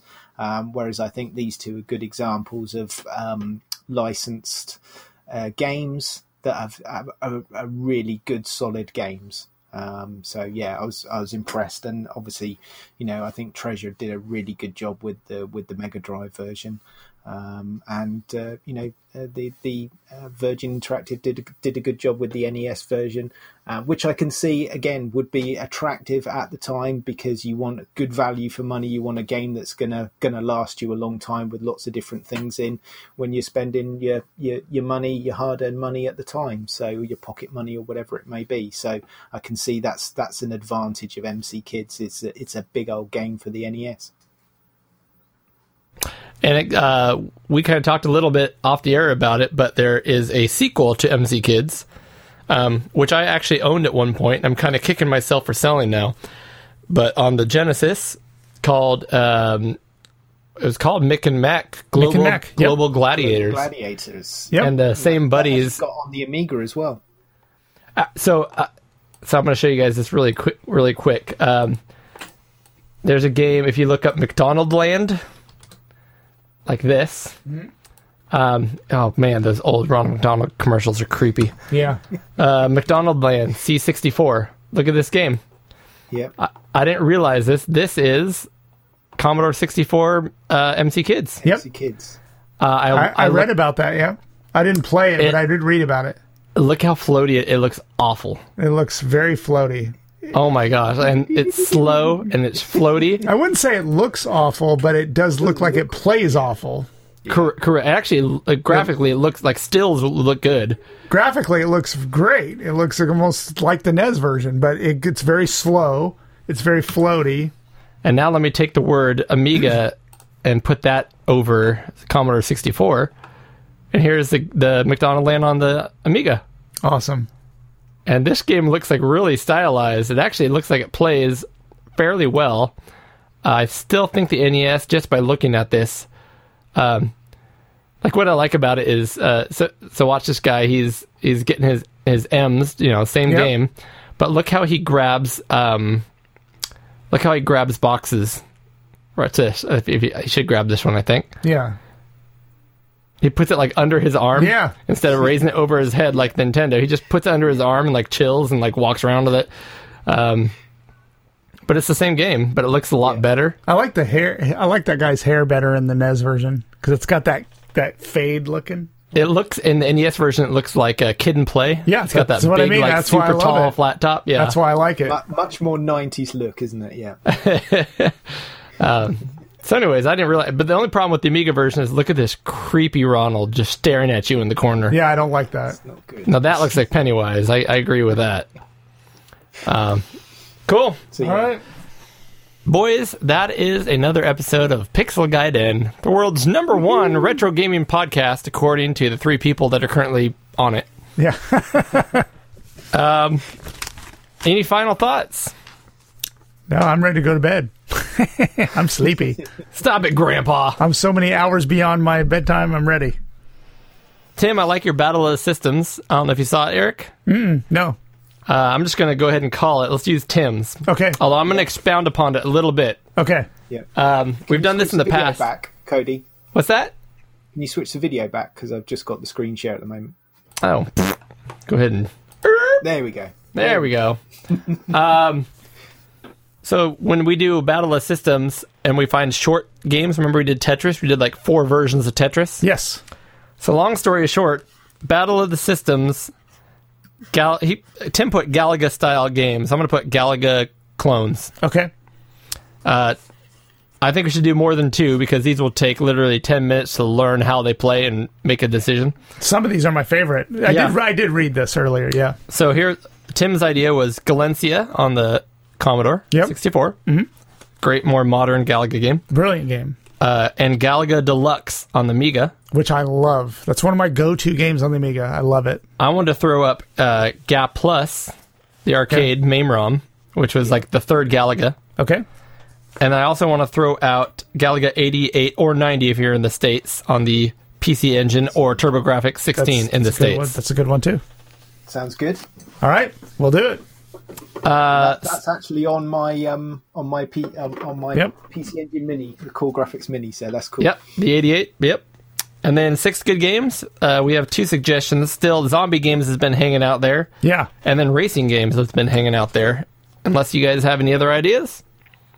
Battle for Battle of the Systems. I mean, I would love to do top-down racers. of Some, si- Ooh, of some kind. specifically top down. Yeah, because I mean, opening up to racers is too much, I think. But I'd have to think of which top down racers. But I would love to do that. I love Supercars top down on the racers. Amiga.